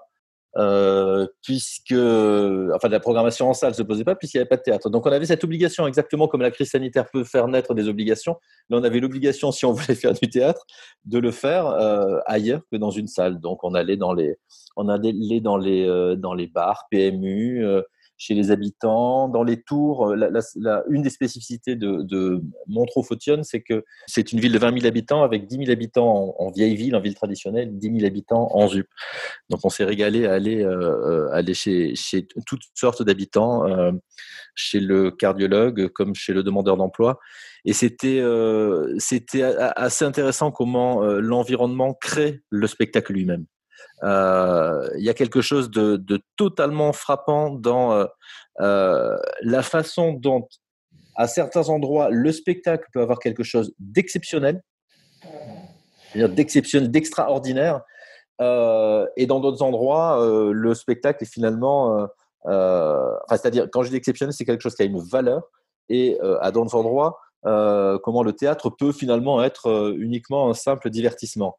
Alors, j'ai pas fait d'analyse sociologique de la façon dont, en fonction des endroits où on était, les publics euh, réagissaient. Je ne veux pas non plus euh, caricaturer. Euh, donc, ça a été, ça a été une, ça a été presque une, une obligation de, de, de, faire ça. et puis, bon, c'est quelque chose qu'on a développé. On a également travaillé, et je pense que c'est pour ça quand je, quand je disais que la question de la réinvention, c'est finalement on reprend des choses qui existaient. Je pense que Alain Georges Buisson et Alain Grasset euh, travaillaient déjà sur cette question du comment est-ce qu'on construit le théâtre avec les habitants dans leur expérience, dans leur expérience de ce qu'ils appelaient le portrait vidéo ou le vidéo portrait, il y avait ça, c'est-à-dire que en fait ils allaient interviewer des habitants, des gens. eux, ils étaient, ils, sont arrivés au moment où la scène nationale de, alors je sais plus comment s'appelait, s'appelait la Coupole à l'époque, euh, à, à Sénart venait de s'implanter, euh, le territoire n'avait pas encore d'identité parce qu'on était sur un territoire neuf. Donc comment est-ce que le théâtre peut permettre de construire une identité sur un, euh, territoire? Ils allaient donc à la rencontre des habitants, ils faisaient des interviews, grosso modo, qui êtes-vous? Comment vous envisagez ce territoire aussi? Comment est-ce que vous avez envie de l'habiter? Comment vous le percevez? Comment vous vous projetez dans dix ans dans ce territoire-là? Les interviews étaient retranscrites étaient mis par écrit, ils étaient livrés à des comédiens qui ne voyaient pas, qui ne savaient pas qui avait été interviewé. Et le soir de la représentation, euh, les comédiens euh, mis en scène, avec une légère mise en scène, donnaient ce, texte. Et juste après avoir donné le texte, était projetée la vidéo montée des, euh, interviews. Il y avait donc un, double jeu de la représentation et de la, et de la réalité. Bon, ça, c'était une, première euh, expérience, mais qui est née finalement d'une quasi-obligation puisqu'il n'y avait pas de lieu. Ensuite, moi, j'ai connu une autre, une, autre euh, étape du, euh, du, du, théâtre à domicile, de ce rapport très direct aux spectateurs qui était finalement comment est-ce qu'on va chez les gens pour leur donner envie de venir en salle. C'est-à-dire comment est-ce qu'on présente des spectacles qui peuvent être liés d'une façon ou d'une autre à des spectacles qui vont être donnés en salle. C'est-à-dire qu'on fait du théâtre à domicile comme on fait un teaser voilà, pour euh, inviter les gens, les gens à venir en salle. Euh, et dans cette façon de faire du théâtre, il y avait quelque chose moi, qui me dérangeait. C'est-à-dire que ce qu'on donnait, ce n'était pas un produit fini, pas au sens péjoratif du terme, mais c'était un aperçu de, de ce que ça pourrait être, comme ça pourrait être bien si ce spectacle, on le voyait en entier et en salle.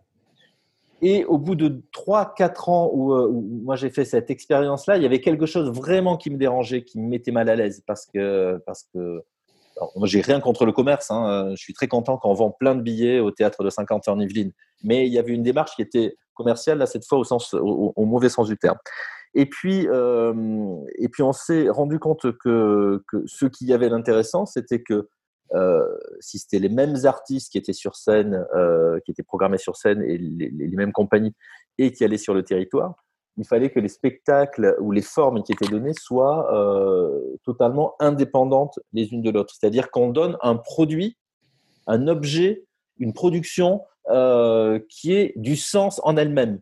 L'idée n'était pas de faire venir les gens en salle, mais l'idée était de se dire Comment est-ce qu'on peut apporter le spectacle vivant à des personnes euh, qui, euh, pour qui le spectacle vivant euh, ou le théâtre, voilà, n'a pas véritablement, véritablement d'importance. Ça rentre pas dans dans leurs habitudes de vie. Je dirais pas des personnes éloignées de la culture, terme, c'est comme les publics au singulier qui me fait bondir.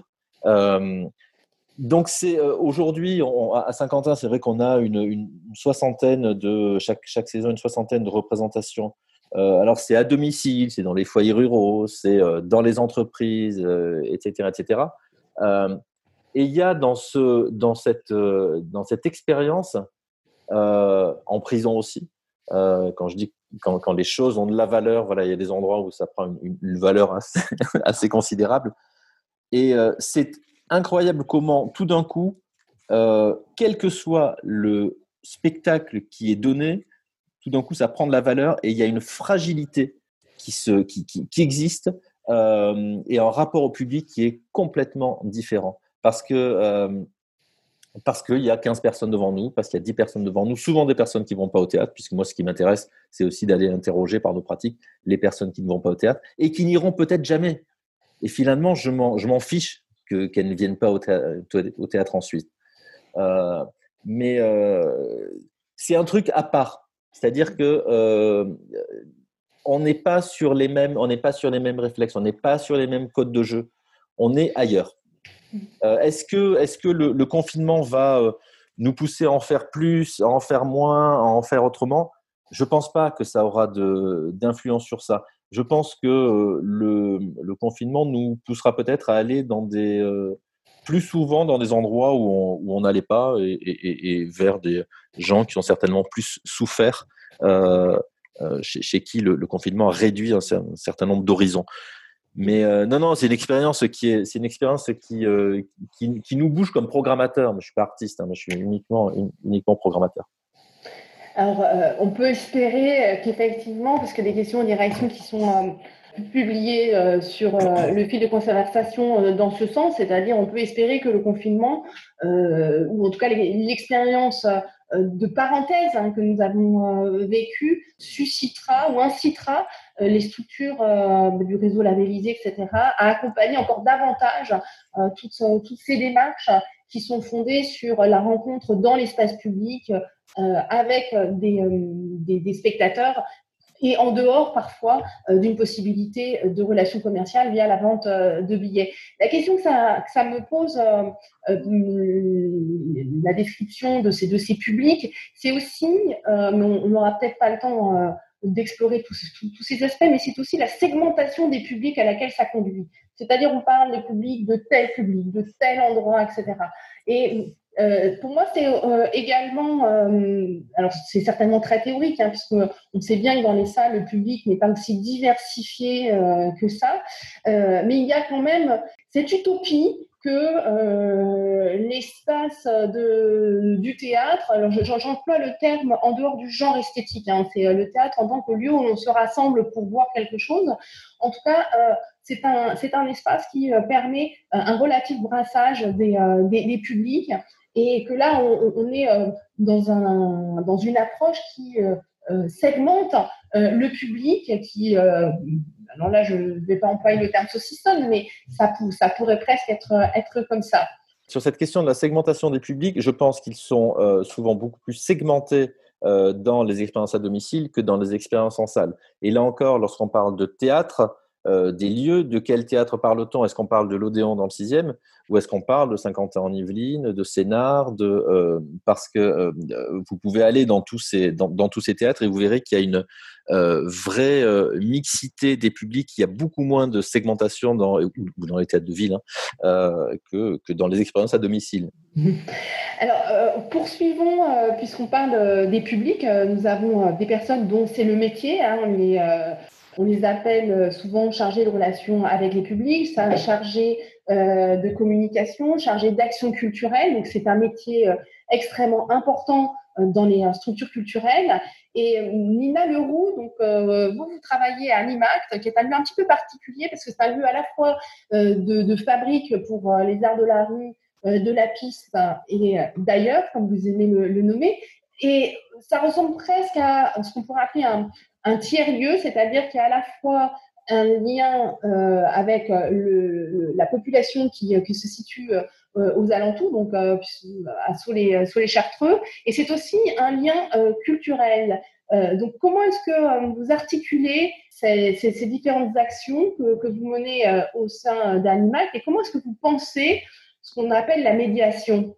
Euh, bonjour. Euh, bah, alors j'ai envie de rebondir sur plusieurs choses qui ont été dites parce que il y a eu beaucoup de choses. D'abord donc euh, Animact c'est un lieu de fabrique pour les arts en espace public qui est implanté depuis 22 ans et qui a toujours fonctionné euh, sur un genre d'hybridation entre les activités culturelles, artistiques et sociales la création des spectateurs, en tout cas, les, spectateurs sont devenus spectateurs parce qu'ils ont trouvé une porte d'entrée euh, dans le lieu qui pouvait être tant euh, de venir euh, faire de la récup alimentaire, de venir faire du pain que de venir voir un spectacle. Mais toutes ces activités mélangées font que on n'a pas du tout un public homogène ni un public qui ne vient ici que pour voir des spectacles.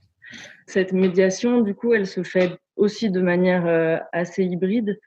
Et j'aimais bien la, notion d'espace public culturel euh, qu'a nommé euh, Christian Ruby tout à l'heure, à laquelle j'ajouterais euh, et social, comment les lieux qu'on a et dont on assure la direction ou la, la coordination peuvent devenir des, des lieux de refuge ou de création de liens sociaux ou de, où on, se, on peut se rencontrer autrement que seulement dans une salle de spectacle. Voilà, après nous, pendant le, confinement, euh, on a décidé d'habiter le lieu et de s'en servir comme une réponse à, l'urgence, du coup de maintenir euh, toutes les activités euh, de première nécessité qui étaient encore autorisées et qui nous ont permis de maintenir un lien, un lien aux habitants qui, qui sont pour beaucoup aussi des spectateurs de temps à autre. Donc on a fait beaucoup de redistribution alimentaire ce rapport à l'urgence euh, a aussi été issu beaucoup de toute une réflexion sur l'utilité sociale des lieux culturels qu'on avait eu pendant pendant longtemps sur euh, enfin, et qu'on a toujours d'ailleurs sur comment est-ce que euh, on peut arrêter de segmenter le social, le culturel, le socioculturel et comment est-ce que ça ça se mélange de manière assez naturelle finalement. Et, donc, euh, dans cette, euh, cette expérience, euh, si, j'ai bien suivi, hein, vous avez donc organisé des distributions de denrées alimentaires avec une association en récupérant les invendus de, Ringis.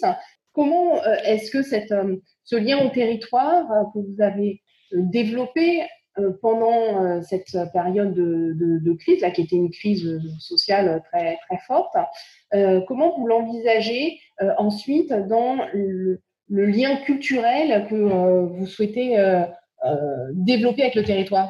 Cette activité nous a fait rencontrer des partenaires sociaux avec qui on, pouvait déjà travailler ou on avait envie de travailler et qui sont ensuite des, relais pour inviter les gens à, venir par la porte culturelle. Mais pour, c'est là peut-être où, je distinguerais un lieu artistique d'un lieu culturel, où pour nous, c'est, il faut avoir plusieurs portes pour rentrer vers l'objet culturel.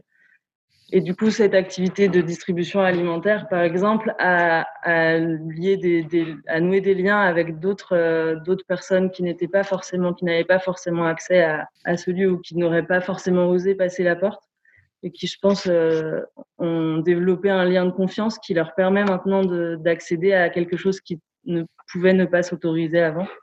Et après, le fait de travailler avec des partenaires qui sont pas forcément dans l'artistique, mais dans le social comme euh, des maisons d'arrêt, des centres sociaux, etc. Euh, ça nous permet ensuite de monter des projets culturels de territoire avec les, habitants ou les personnes de ces structures qui répondent aussi à des, à des demandes de compagnie, à l'inverse, qui, en venant en résidence ici, souhaitent travailler avec un groupe de femmes ou on va, on va pouvoir les mettre en contact grâce à ces liens qu'on a tissés euh, autres que purement artistiques et culturels. Et je voulais juste, euh, sur ce rapport euh, au spectateur qui, a été redéfini par, par le, confinement, j'ai l'impression que les arts de la rue, depuis très longtemps, questionnent déjà ce rapport au spectateur de développer des spectacles pour un ou très peu de spectateurs, ou comme le GK Collectif par exemple, de développer des déambulations pour s'adresser autrement aux, habitants, euh, des projets de territoire aussi qui travaillent vraiment avec les habitants. Euh. Voilà, j'ai l'impression que c'est un questionnement qui est beaucoup plus euh, ancien que, Après, peut-être que le confinement a fait naître ces questionnements plus au sein du théâtre en salle. En tout cas, il y a certainement un rapport au public qui est, qui est très différent. Alors, on est parti au tout début d'un questionnement qui était le, le, lien, enfin d'un constat qui était le maintien du lien euh, aux spectateurs à travers les outils numériques. Donc là, nous, on est en train d'essayer de, réfléchir ensemble, de maintenir un lien, en tout cas un lien de pensée, un lien de, réflexion à travers cet outil numérique qui, est Zoom, qui euh, certainement euh, connu un succès comme il n'avait jamais eu dans, son, dans sa récente histoire. je voudrais justement qu'on revienne sur, sur ces expériences, puisque elles ont été développées, elles nous ont aussi appris des choses. Euh, euh, a également euh, développé des propositions via les outils numériques.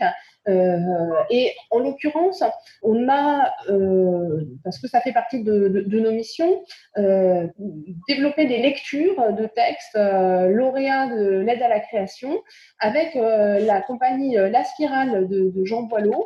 Et je, voudrais que Jean, parce que c'est lui qui avait initié ces, ces, lectures, euh, nous parle de, du sens de sa démarche et justement du lien qu'il a envie euh, d'établir avec, euh, qu'il a eu envie d'établir avec les spectateurs, de la façon dont il a voulu procéder, et puis finalement euh, ce que lui apporte cette, cette expérience, puisque on l'aura compris, euh, on ne fonctionne pas ici selon un modèle qui serait bon ou mauvais, euh, ou des façons de faire qui seraient mieux que d'autres, mais plutôt dans un partage où chacun a, expérimenté et donc on peut du coup le partager avec l'ensemble de les petites communautés temporaires que nous formons. Jean Boileau, est-ce que tu peux nous en dire plus? Oui, salut Gwenola, salut à tous. Euh, bah oui, alors moi, euh, je sortais de la direction d'un centre dramatique et, ce confinement m'a un petit peu séché euh, parce que j'étais parti pour relancer plein de trucs, des projets des, à construire, des implantations territoriales et, essayer de reconstruire une vie de compagnie conventionnée. Et euh, cet arrêt brutal m'a refait penser à, un premier spectacle qui avait été fondateur de la compagnie, qui était à partir du texte du Décaméron de Bocas. Alors bon, voilà, ça racontait à peu près la même chose, c'est-à-dire c'était il y avait une épidémie de peste et pour échapper au, danger de l'oisiveté, une dizaine de jeunes gens euh, s'étaient réunis, isolés, et s'étaient mis à raconter les histoires, les histoires d'un monde passé, d'un monde qui était en train de s'effondrer, c'est-à-dire le Moyen Âge, pour essayer d'inventer, de construire le monde à venir euh, et un autre monde possible, plus exactement, un monde possible. Un théâtre du possible, un monde possible. Et donc, on avait comme ça exploré pas mal de scénographies de, de, avec, avec les publics, des rapports différents avec les publics frontaux, pas frontaux, en, rue, en salle. Et en repensant à, cette expérience, euh, je me suis dit avec quelques amis que ce qui serait bien, à ce moment précis, là où on était, le temps que les théâtres réouvrent, on était dans le confinement, on continue un peu dans le déconfinement, les théâtres ne sont pas totalement réouverts, mais le temps que le théâtre réouvre, on puisse là aussi euh, prendre connaissance de nouvelles histoires, de nouvelles pièces.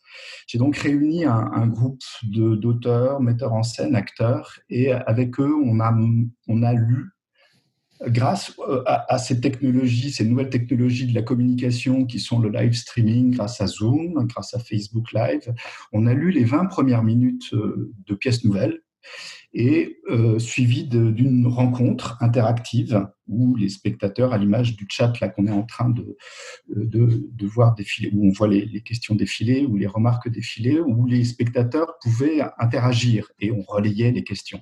Ça, on a commencé avec Vision des scandales de Samuel Gallet, puis on, a, on vient de lire la lundi euh, trans de Lorraine Marx euh, et en fait, ça, cette petite expérience, d'abord, nous a fait un bien de dingue parce qu'on s'est réunis, on s'est remis à travailler, et puis on s'est vraiment mis à travailler. On a même eu du trac au moment, enfin voilà. Et on a découvert surtout que bah, là, à cet endroit-là, des nouvelles technologies, euh, il y avait comme un nouvel espace possible pour euh, une, une, sorte de rencontre qui avait à voir avec le théâtre, qui avait à voir notamment la question du rendez-vous, euh, qui le temps, le temps présent, qui avait à voir avec la télévision, la notion de cadrage, euh, avec le peep show, notamment aussi cette, idée que bon ben on ne sait pas très bien qui est derrière qui est derrière la vitre. Parfois on, voit les gens, parfois on les voit pas, et qui avait aussi à voir avec le jeu vidéo, c'est-à-dire une forme d'interactivité certes très limitée, mais ce, ce, rapport social dont on parlait, dont Christian Ruby au début parlait, c'est-à-dire cette possibilité de remettre de la discussion, de remettre de l'échange après, euh, le, bah, en l'occurrence, euh, la présentation d'une de lecture d'extrait de texte, euh, pouvait aussi avoir lieu. voilà. Et il y a donc là derrière, effectivement, c'est pour ça que ça m'intéresse beaucoup cette discussion, potentiellement un nouveau spectateur, en tout cas un nouveau lien avec le spectateur qui, peut se, qui pourrait se développer un peu à l'image des réseaux sociaux. Où on découvre un spectateur qui a beaucoup de droits et somme toute peu de devoirs. C'est-à-dire qu'en fait, il est très libre et il nous laisse, nous, les artistes, les organisateurs, euh, devant beaucoup de questions.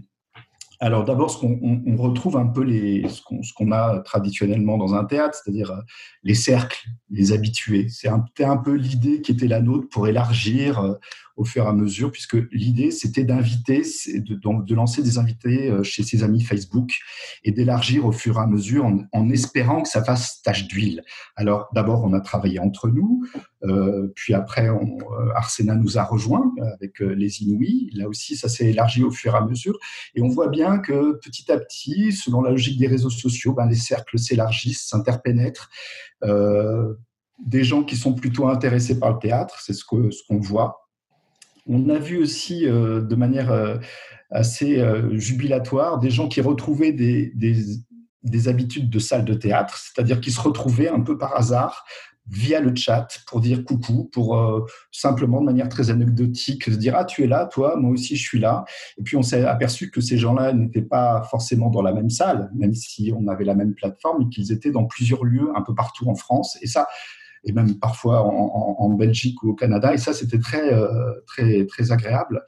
Euh, cet espace commun qui était le nôtre, on a vu qu'aussi c'était potentiellement une scénographie euh, que c'était aussi un projet artistique, mais que les gens, et ça c'était nouveau aussi, il y avait une sorte de mise en scène de soi-même comme dans les selfies, c'est-à-dire qu'il était extrêmement important, on voyait bien que les gens passaient leur temps, comme nous on fait là, hein, euh, à cadrer, recadrer, décadrer, savoir exactement qu'est-ce qu'il y a derrière nous, comment on s'habille, pour essayer de maîtriser sa représentation. Ça a à voir un peu quelque part avec le rituel qui consiste à s'habiller plus ou moins bien, sortir, saper, pas saper euh, de la salle, dans la, dans la salle. Et on a retrouvé une sorte d'ambiance, enfin moi ça m'a vraiment fait penser à ça, une sorte d'ambiance de théâtre populaire où on pouvait rentrer et sortir. On voit que le, spectateur de ce type de choses est un spectateur qui est proche non pas de d'un public euh, que l'on maîtrise avec des billets etc, mais il rentre, il sort, il, a comme dit l'autre, il, a une dimension de, de nuée. Euh, on, raconte que le théâtre élisabétain était un peu comme ça aussi. Non seulement il brassait beaucoup de cercles, mais en plus les gens en parlaient, s'interpellaient les uns les autres, rentraient, sortaient comme ils le voulaient. Là, c'est exactement ce qui se passe, avec un peu la difficulté qui est celle qui est toujours la nôtre de savoir où on en est. Euh, voilà. Et puis cette question de la gratuité. Cette question de la gratuité qui est, qui est euh, encore une fois parmi les, les droits de ce spectateur-là du confinement euh, qui pose un, véritable, une, véritable question sur, sur nous, comment nous, qui avons euh, pour mission de, monter des œuvres nouvelles, d'être dans, la création, ce qui n'est pas forcément immédiatement populaire, ce qui est donc difficile, euh, comment on peut construire un modèle économique, comme on dit, pour que, pour, que, voilà, pour que ça puisse perdurer, pour que ça puisse se construire. Donc il y a plein de questions que cette, euh, cette expérience-là nous a, nous a posé, à tel point que moi, euh, en tant que directeur de compagnie, j'ai vraiment envie de poursuivre avec euh, peut-être la création d'œuvres peut-être plus dédiées, notamment avec peut-être l'élargissement vers des publics et en particulier des publics jeunes, il y a des questions de comment on élargit le public avec ça, comment on sort justement de cette logique de cercle, euh, quelles histoires on peut raconter, quels impacts environnementaux ça pose, parce que là, on sait bien que tout ça n'est pas du tout gratuit en termes d'émissions en CO2, quel modèle économique, quel outil?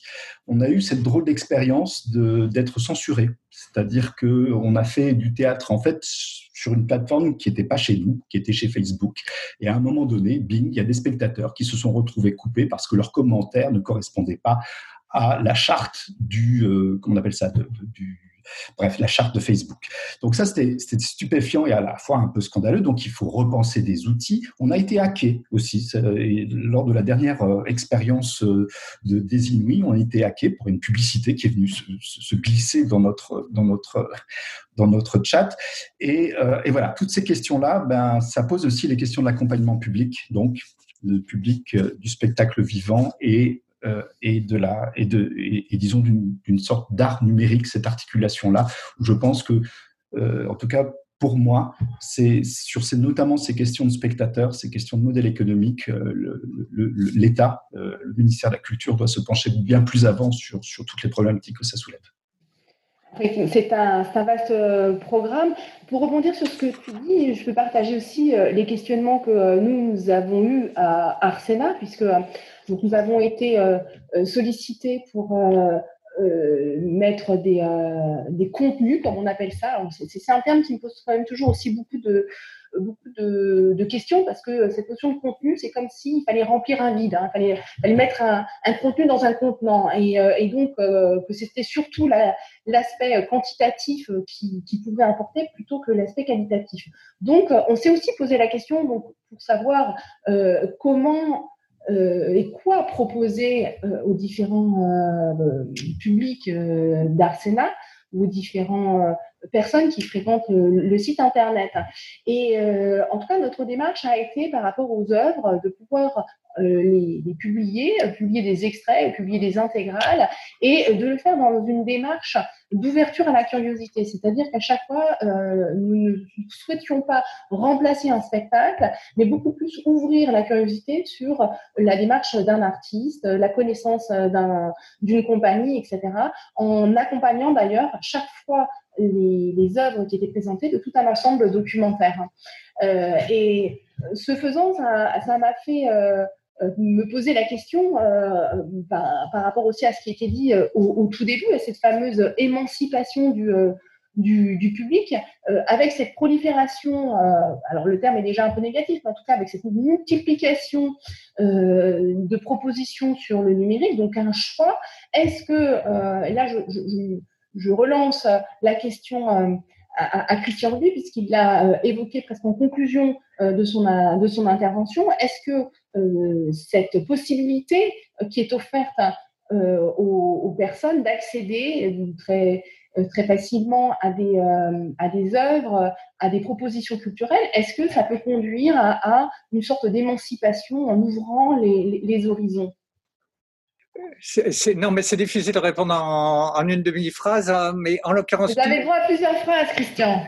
Une partie de ce qui a été dit m'intéresse euh, en, essayant aussi de le renverser, notamment tout ce qui a été dit sur le, euh, le, digital, le numérique, etc. C'est-à-dire que la question, c'est quand même de savoir si on investit le digital tel qu'il nous est proposé ou si le registre qui est le, celui des arts et de la culture permet de transformer complètement le digital et la manière de s'en servir ou un, un certain nombre de choses que moi je connais mal, mais dont je sens bien qu'elles sont finalement euh, absolument essentielles. Alors, je crois que ça, ça court euh, le long d'un certain nombre de propos qui ont été donnés, non pas seulement, et, vous venez de le rappeler, euh, des contenus pour euh, une structure qui serait vide, mais la structure, elle n'est pas vide parce qu'elle est, elle est parfaitement déterminée et elle est parfaitement canalisée. Donc, comment on peut, en investissant, renverser un certain nombre de choses, inventer de nouvelles choses, proposer de nouvelles entrées, proposer, etc. Et je crois que, parce que dans la liste des, des messages qui passent en même temps qu'on s'écoute et en même temps qu'on échange,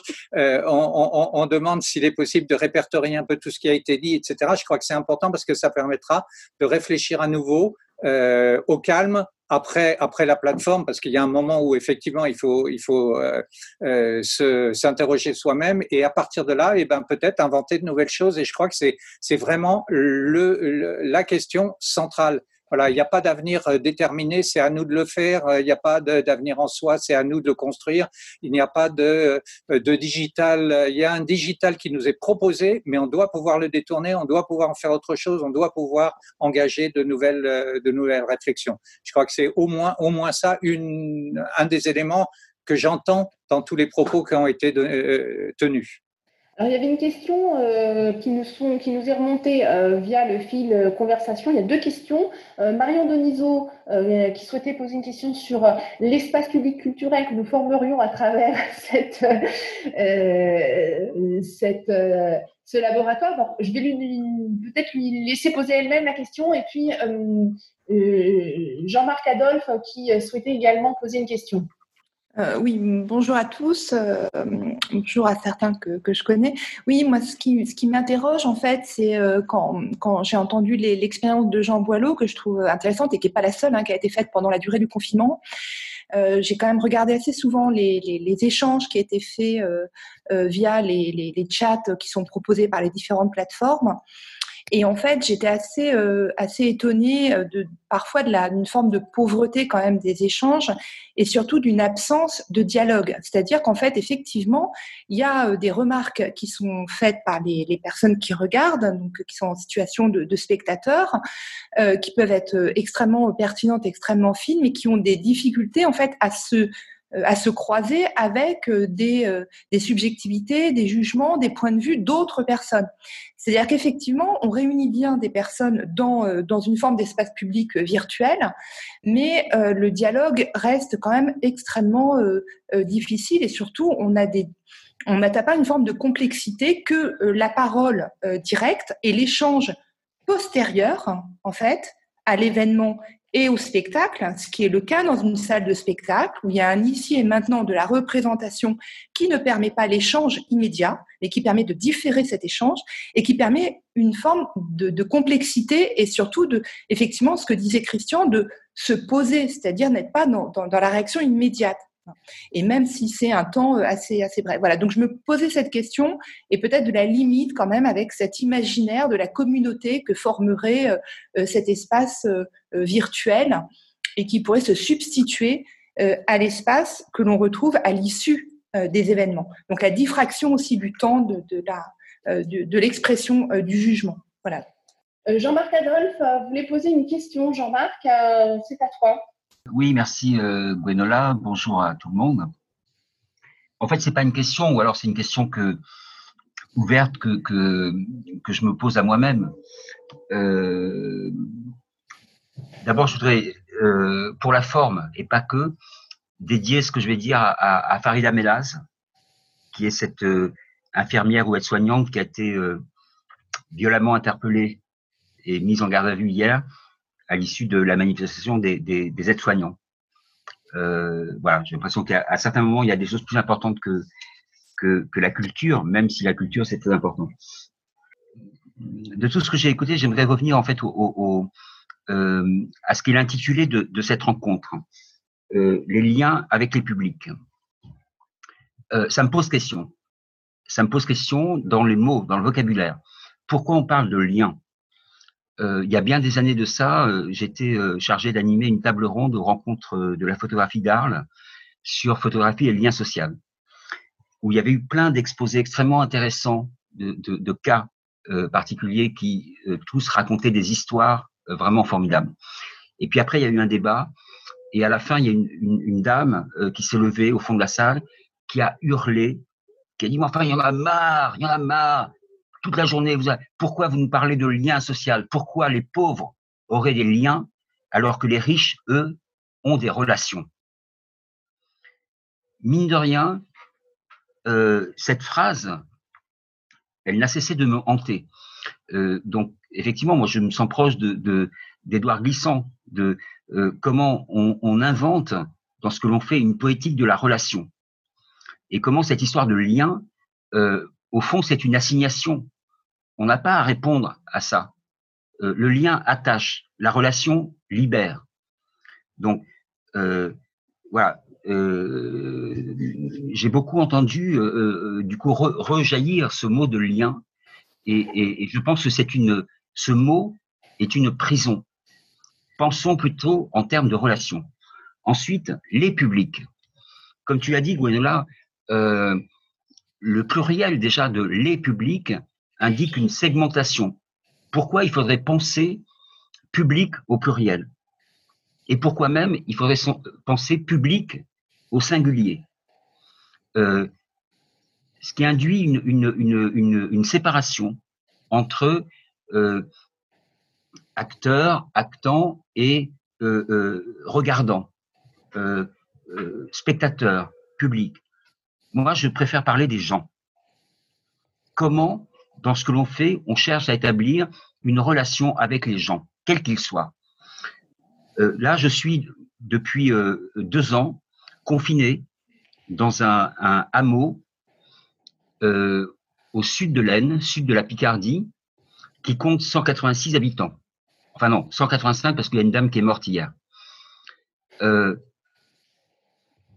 là où je suis, désormais, 40% minimum des gens, lorsqu'il y a élection, votent Front ou Rassemblement national au premier tour. Alors que lorsque j'ai acheté cette modeste baraque de campagne il y a 25 ans, c'est un village qui votait majoritairement à gauche et plutôt Parti communiste que Parti socialiste. Qu'est-ce qui s'est passé en 25 ans? Pourquoi les mêmes gens votent aujourd'hui extrême droite? Tout simplement parce que les gens ici, où tout a fermé alentour, les commerces, la gare a fermé l'an dernier, se sentent humiliés, délaissés, abandonnés par ce qu'on appelle la République, la Respublica. Et donc, c'est un vote de, de, de, de, colère. Euh, J'ai annoncé que, euh, euh, voilà, en, en, face de chez moi, je ne peux pas vous montrer là, il y a un étang modeste euh, dont la propriétaire, depuis euh, trois ans, est une dame euh, corpulente, lesbienne, forte en gueule, 70 ans, ancienne chanteuse d'opéra. Et quand elle passe, etc., on se salue, on se parle, etc. Et euh, l'avant-dernière fois, elle est venue ici. Je lui parle de ce projet qui est en train de, de prendre corps d'un festival des humanités qui aurait lieu, pas ici uniquement, mais dans plusieurs endroits, partout dans le territoire et même au-delà. Je lui dis ça. Et elle me dit Ah, mais c'est formidable. Voilà. Mais, euh, euh, et, je lui dis Mais on pourrait le faire ici. Et cette dame, elle me dit Ah, oh, mais formidable. On pourrait l'appeler, ce festival, qui n'en sera pas un, étant donné. Et à partir de là, il y a une rumeur qui commence à circuler dans le village. Avant-hier, il y a des gens qui passent ici, puisque ici s'appelle rue de la Forêt, les gens ils vont se promener, promener leurs chiens, etc. Il y a un couple qui s'arrête, qui vient voir, que j'avais jamais vu auparavant. Il me dit, excusez-moi, c'est vous qui allez organiser des conférences? J'ai jamais parlé de conférences. Il me dit, ah, écoutez, c'est bien. Si vous avez besoin d'un coup de main, on est là.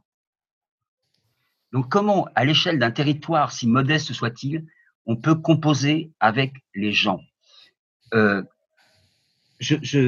ça, c'est peut-être, comme disait euh, euh, Martin tout à l'heure, si je n'ai pas trahi son nom, c'est retrouver peut-être la radicalité qui nous fonde, c'est-à-dire la radicalité, c'est pas nécessairement être black bloc, c'est revenir aux racines de ce qui a pu fonder notre engagement artistique et culturel. Euh, sortir de euh, quelqu'un a utilisé aussi cette expression-là, la politique du chiffre, l'évaluation. Qu'est-ce qui aujourd'hui, quelle est l'assignation à laquelle on se croit contraint de la part du ministère de la Culture de dire voilà, on a rempli la salle, on a rempli. Non, c'est, on n'a rien à faire de ça. On est, produisons de la rencontre, produisons de l'échange, produisons. Euh, et après, comment ça peut s'évaluer? J'ai pas la, j'ai pas la, la, réponse, mais au, moins posons la, la, question. Dernière chose, voilà, pardon, je, termine. Il faut pas opposer euh, théâtre et espace public. Le théâtre en tant que tel est un espace public, pour peu qu'il soit effectivement considéré comme un espace public de rencontres, d'assemblées, etc. Donc, il ne faut pas assembler l'un et l'autre. Il, il faut faire cause commune entre les lieux et les espaces. Euh, je crois qu'effectivement, cette remarque est euh, partagée euh, autour de cette table ronde virtuelle. donc, à ce propos, Thibaut Sinet avait une remarque sur cette question de, du lieu, du lieu théâtre en tant qu'espace public, espace partagé.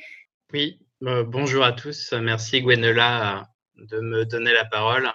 J'ai pris la parole en, faisant des commentaires, en, essayant de, comprendre aussi que le public, avant d'aller découvrir une œuvre, allait découvrir un lieu et rentrer dans un lieu.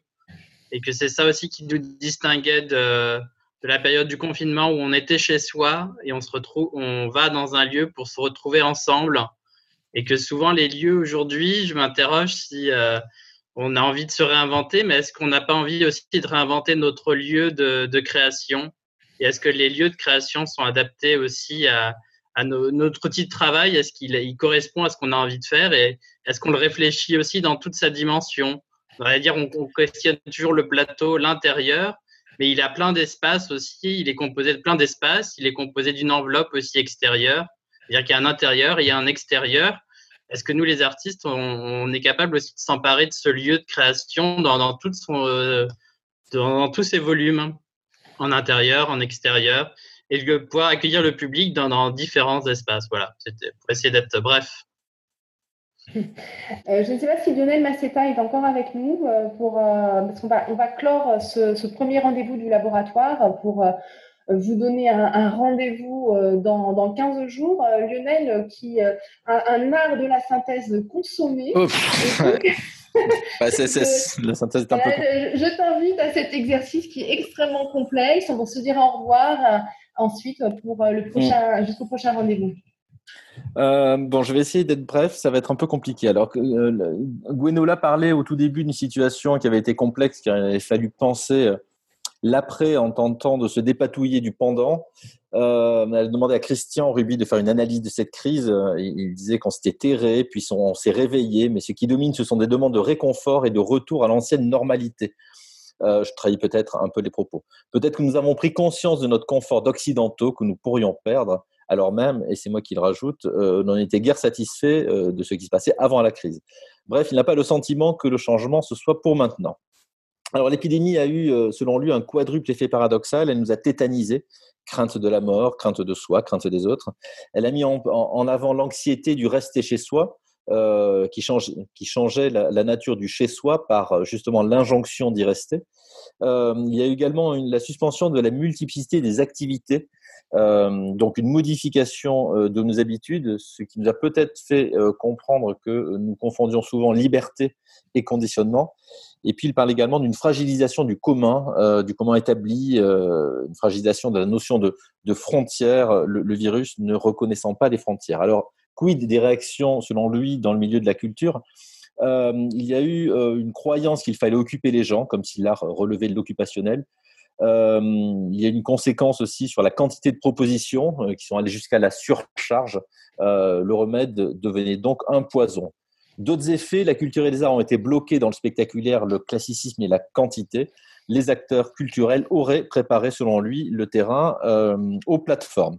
Alors malgré le maintien dans le lien, euh, mot dont sur lequel on reviendra, le problème a été l'absence d'un espace euh, de partage entre public et artistes. espace qui n'a pas forcément été toujours pris en compte. Mais alors, qu'est-ce que le spectateur? Christian Ruby rappelle qu'on ne naît pas spectateur. Il rappelle également qu'il n'y a pas des endroits, une source où tous, nous tous programmateurs ou artistes, on pourrait aller chercher le spectateur. Les publics se construisent. Euh, l'idée de communauté sensible euh, au théâtre est un mythe euh, qui est malheureusement persistant depuis le théâtre grec. Le, le, public est donc en recomposition permanente. La dynamique du spectateur est déterminée par l'œuvre elle-même. Il y a donc une multiplicité de relations à l'œuvre, donc une multiplicité de publics. Denis euh, Guénoun, la question de savoir, euh, consistant à savoir s'il y a crise de la condition spectatrice, rappelle que le théâtre, ce sont deux expériences. Vivre le théâtre, le regarder et le faire. Aller voir du théâtre est souvent une expérience spectatrice malheureuse car elle a été pensée en tant qu'expérience esthétique qui suppose que les publics soient entravés, immobilisés, silencieux, euh, dans une vision scopique où seuls les yeux, euh, les oreilles et le cerveau sont mis à l'épreuve. De ce côté-là, il y aura un écart entre ce que l'on attend d'un spectateur, le on est à définir, et une évolution des sensibilités émotives, sociales, culturelles, contemporaines qui demandent plus d'autonomie euh, et de mobilité. Euh, ce à quoi, face à quoi Martin Palis nous raconte son, son, expérience, c'est la transformation du festival Route du Cirque en une autre expérience. Euh, il a vécu cette période de confinement comme un arrêt avec certaines vertus dans cet arrêt. je mets entre parenthèses, cela peut ne pas faire de mal aux artistes de savoir se taire parfois. C'est lui qui l'a dit, ce n'est pas moi. Euh, mais cet arrêt a aussi été sinon un temps productif au sens strict du terme, mais également un temps pour la pensée, la pensée pouvant être aussi productive. Il a souhaité par conséquent inverser les rôles en exposant son travail et en mettant le public en situation de mobilité, justement euh, faire de l'autonomie et, aller vers une autonomie chère à, Denis Guénon. Il a euh, quand même fallu lutter contre de tenaces habitudes euh, c'est-à-dire ce que l'on attend euh, du public, pour pouvoir construire un programme sans début et sans fin qui permettait au public de voir les artistes au travail, en situation de recherche. Une façon de traiter le public du spectacle vivant comme s'il était le public d'une exposition. Bref, il s'agissait de faire confiance au public en lui donnant la liberté de déambuler entre les œuvres. Euh, Stéphanie Ruffier intervient, est intervenue justement sur la question de la déambulation du public et de la déambulation dans l'espace public. Elle rappelle tout d'abord que sa rencontre avec le théâtre de l'unité a été fondatrice dans sa vision du théâtre, c'est-à-dire que l'on sait d'où elle part et d'où elle parle. Elle rappelle l'expérience du groupe Tonne autour de la déambulation dans l'espace public avec du texte. Pour elle, la crise a eu des effets paradoxaux de faire redécouvrir l'espace public et de mettre en retrait la politique du chiffre et de l'évaluation. La mobilité introduit un troisième élément dans la représentation, en plus des acteurs et des publics, c'est le paysage. La pandémie a réactivé la question de l'espace public et surtout la question de sa défense.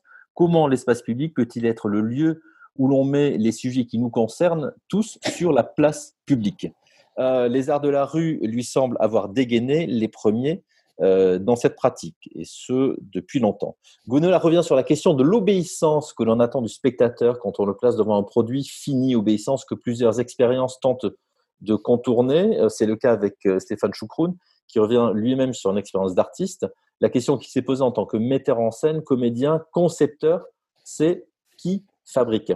Euh, et comment on fabrique? Pendant un an, euh, une expérience à Alfortville, euh, il y a quelques années, l'a conduit à travailler avec les habitants sur le lien qu'ils entretenaient avec leur environnement. Cela a marqué sa façon de travailler, d'écrire et de penser la relation au spectateur. Comment l'espace du théâtre peut-il être un espace commun? L'espace d'une histoire commune, un espace de partage, euh, des questions avec les spectateurs qui, par conséquent, ne sont plus des spectateurs, mais des spectateurs dont on parlait précédemment. Un espace donc qui n'est pas réservé qu'aux artistes. Lors du confinement, il a décidé d'aller au bout d'un projet en mettant en scène le confinement lui-même et en présentant le spectacle en appartement comme un nouveau confinement, finalement, mais consenti euh, par tous cette fois. Nina Leroux intervient sur la façon dont est pensé aussi le rapport au public euh, avec Animact, à Animact, le mélange des activités crée un mélange des publics, Comment les lieux de création, de diffusion sont-ils aussi des lieux du lien social? Comment éviter la segmentation du public, du socio-cu et de l'artistique? Pendant le confinement, l'idée Animact fut euh, d'habiter le lieu, de maintenir toutes des activités de première nécessité, qui ne sont pas forcément des activités artistiques, pour maintenir un lien avec les habitants, spectateurs. Ça s'est fait en l'occurrence par de la redistribution alimentaire. Cette activité a permis de rencontrer des partenaires sociaux relais pour inviter les gens à venir cette fois par la porte culturelle et elle parle de cette idée d'un lieu à porte multiple qui est essentielle à ses yeux. Jean Boileau euh, nous dit que l'arrêt brutal l'a fait euh, replonger sur un texte qu'il avait travaillé au début de sa compagnie sur l'isolement et la reconstruction, à savoir, je crois que c'était le Décaméron de Boccaccio. Euh, comment justement profiter du confinement et des outils technologiques pour lire et partager des pièces nouvelles avec des comédiens et des spectateurs. Cette expérience a justement permis de recréer l'espace de la rencontre entre le théâtre et les spectateurs, dont parlait Christian Ruby au début de la rencontre, en outre, cet espace donnait une immense liberté aux spectateurs. D'ailleurs, euh, doit-on parler de spectateurs ou de téléspectateurs? C'est une autre question auquel on ne va pas répondre cet après-midi. Les nouvelles technologies faisaient en outre bon ménage avec les réseaux sociaux en permettant de partager le projet avec un nombre croissant de spectateurs. Revenaient même des habitudes du théâtre populaire où l'on pouvait entrer et sortir, voire même aller se chercher une petite bière au frigo, ce qui est quand même toujours agréable quand on regarde un spectacle. Mais ça me fait poser une question qui est est-ce que la contrainte euh, de ne pas pouvoir aller chercher une bière dans le frigidaire ou de ne pas euh, zapper, euh, permet d'apprécier autant un, spectacle.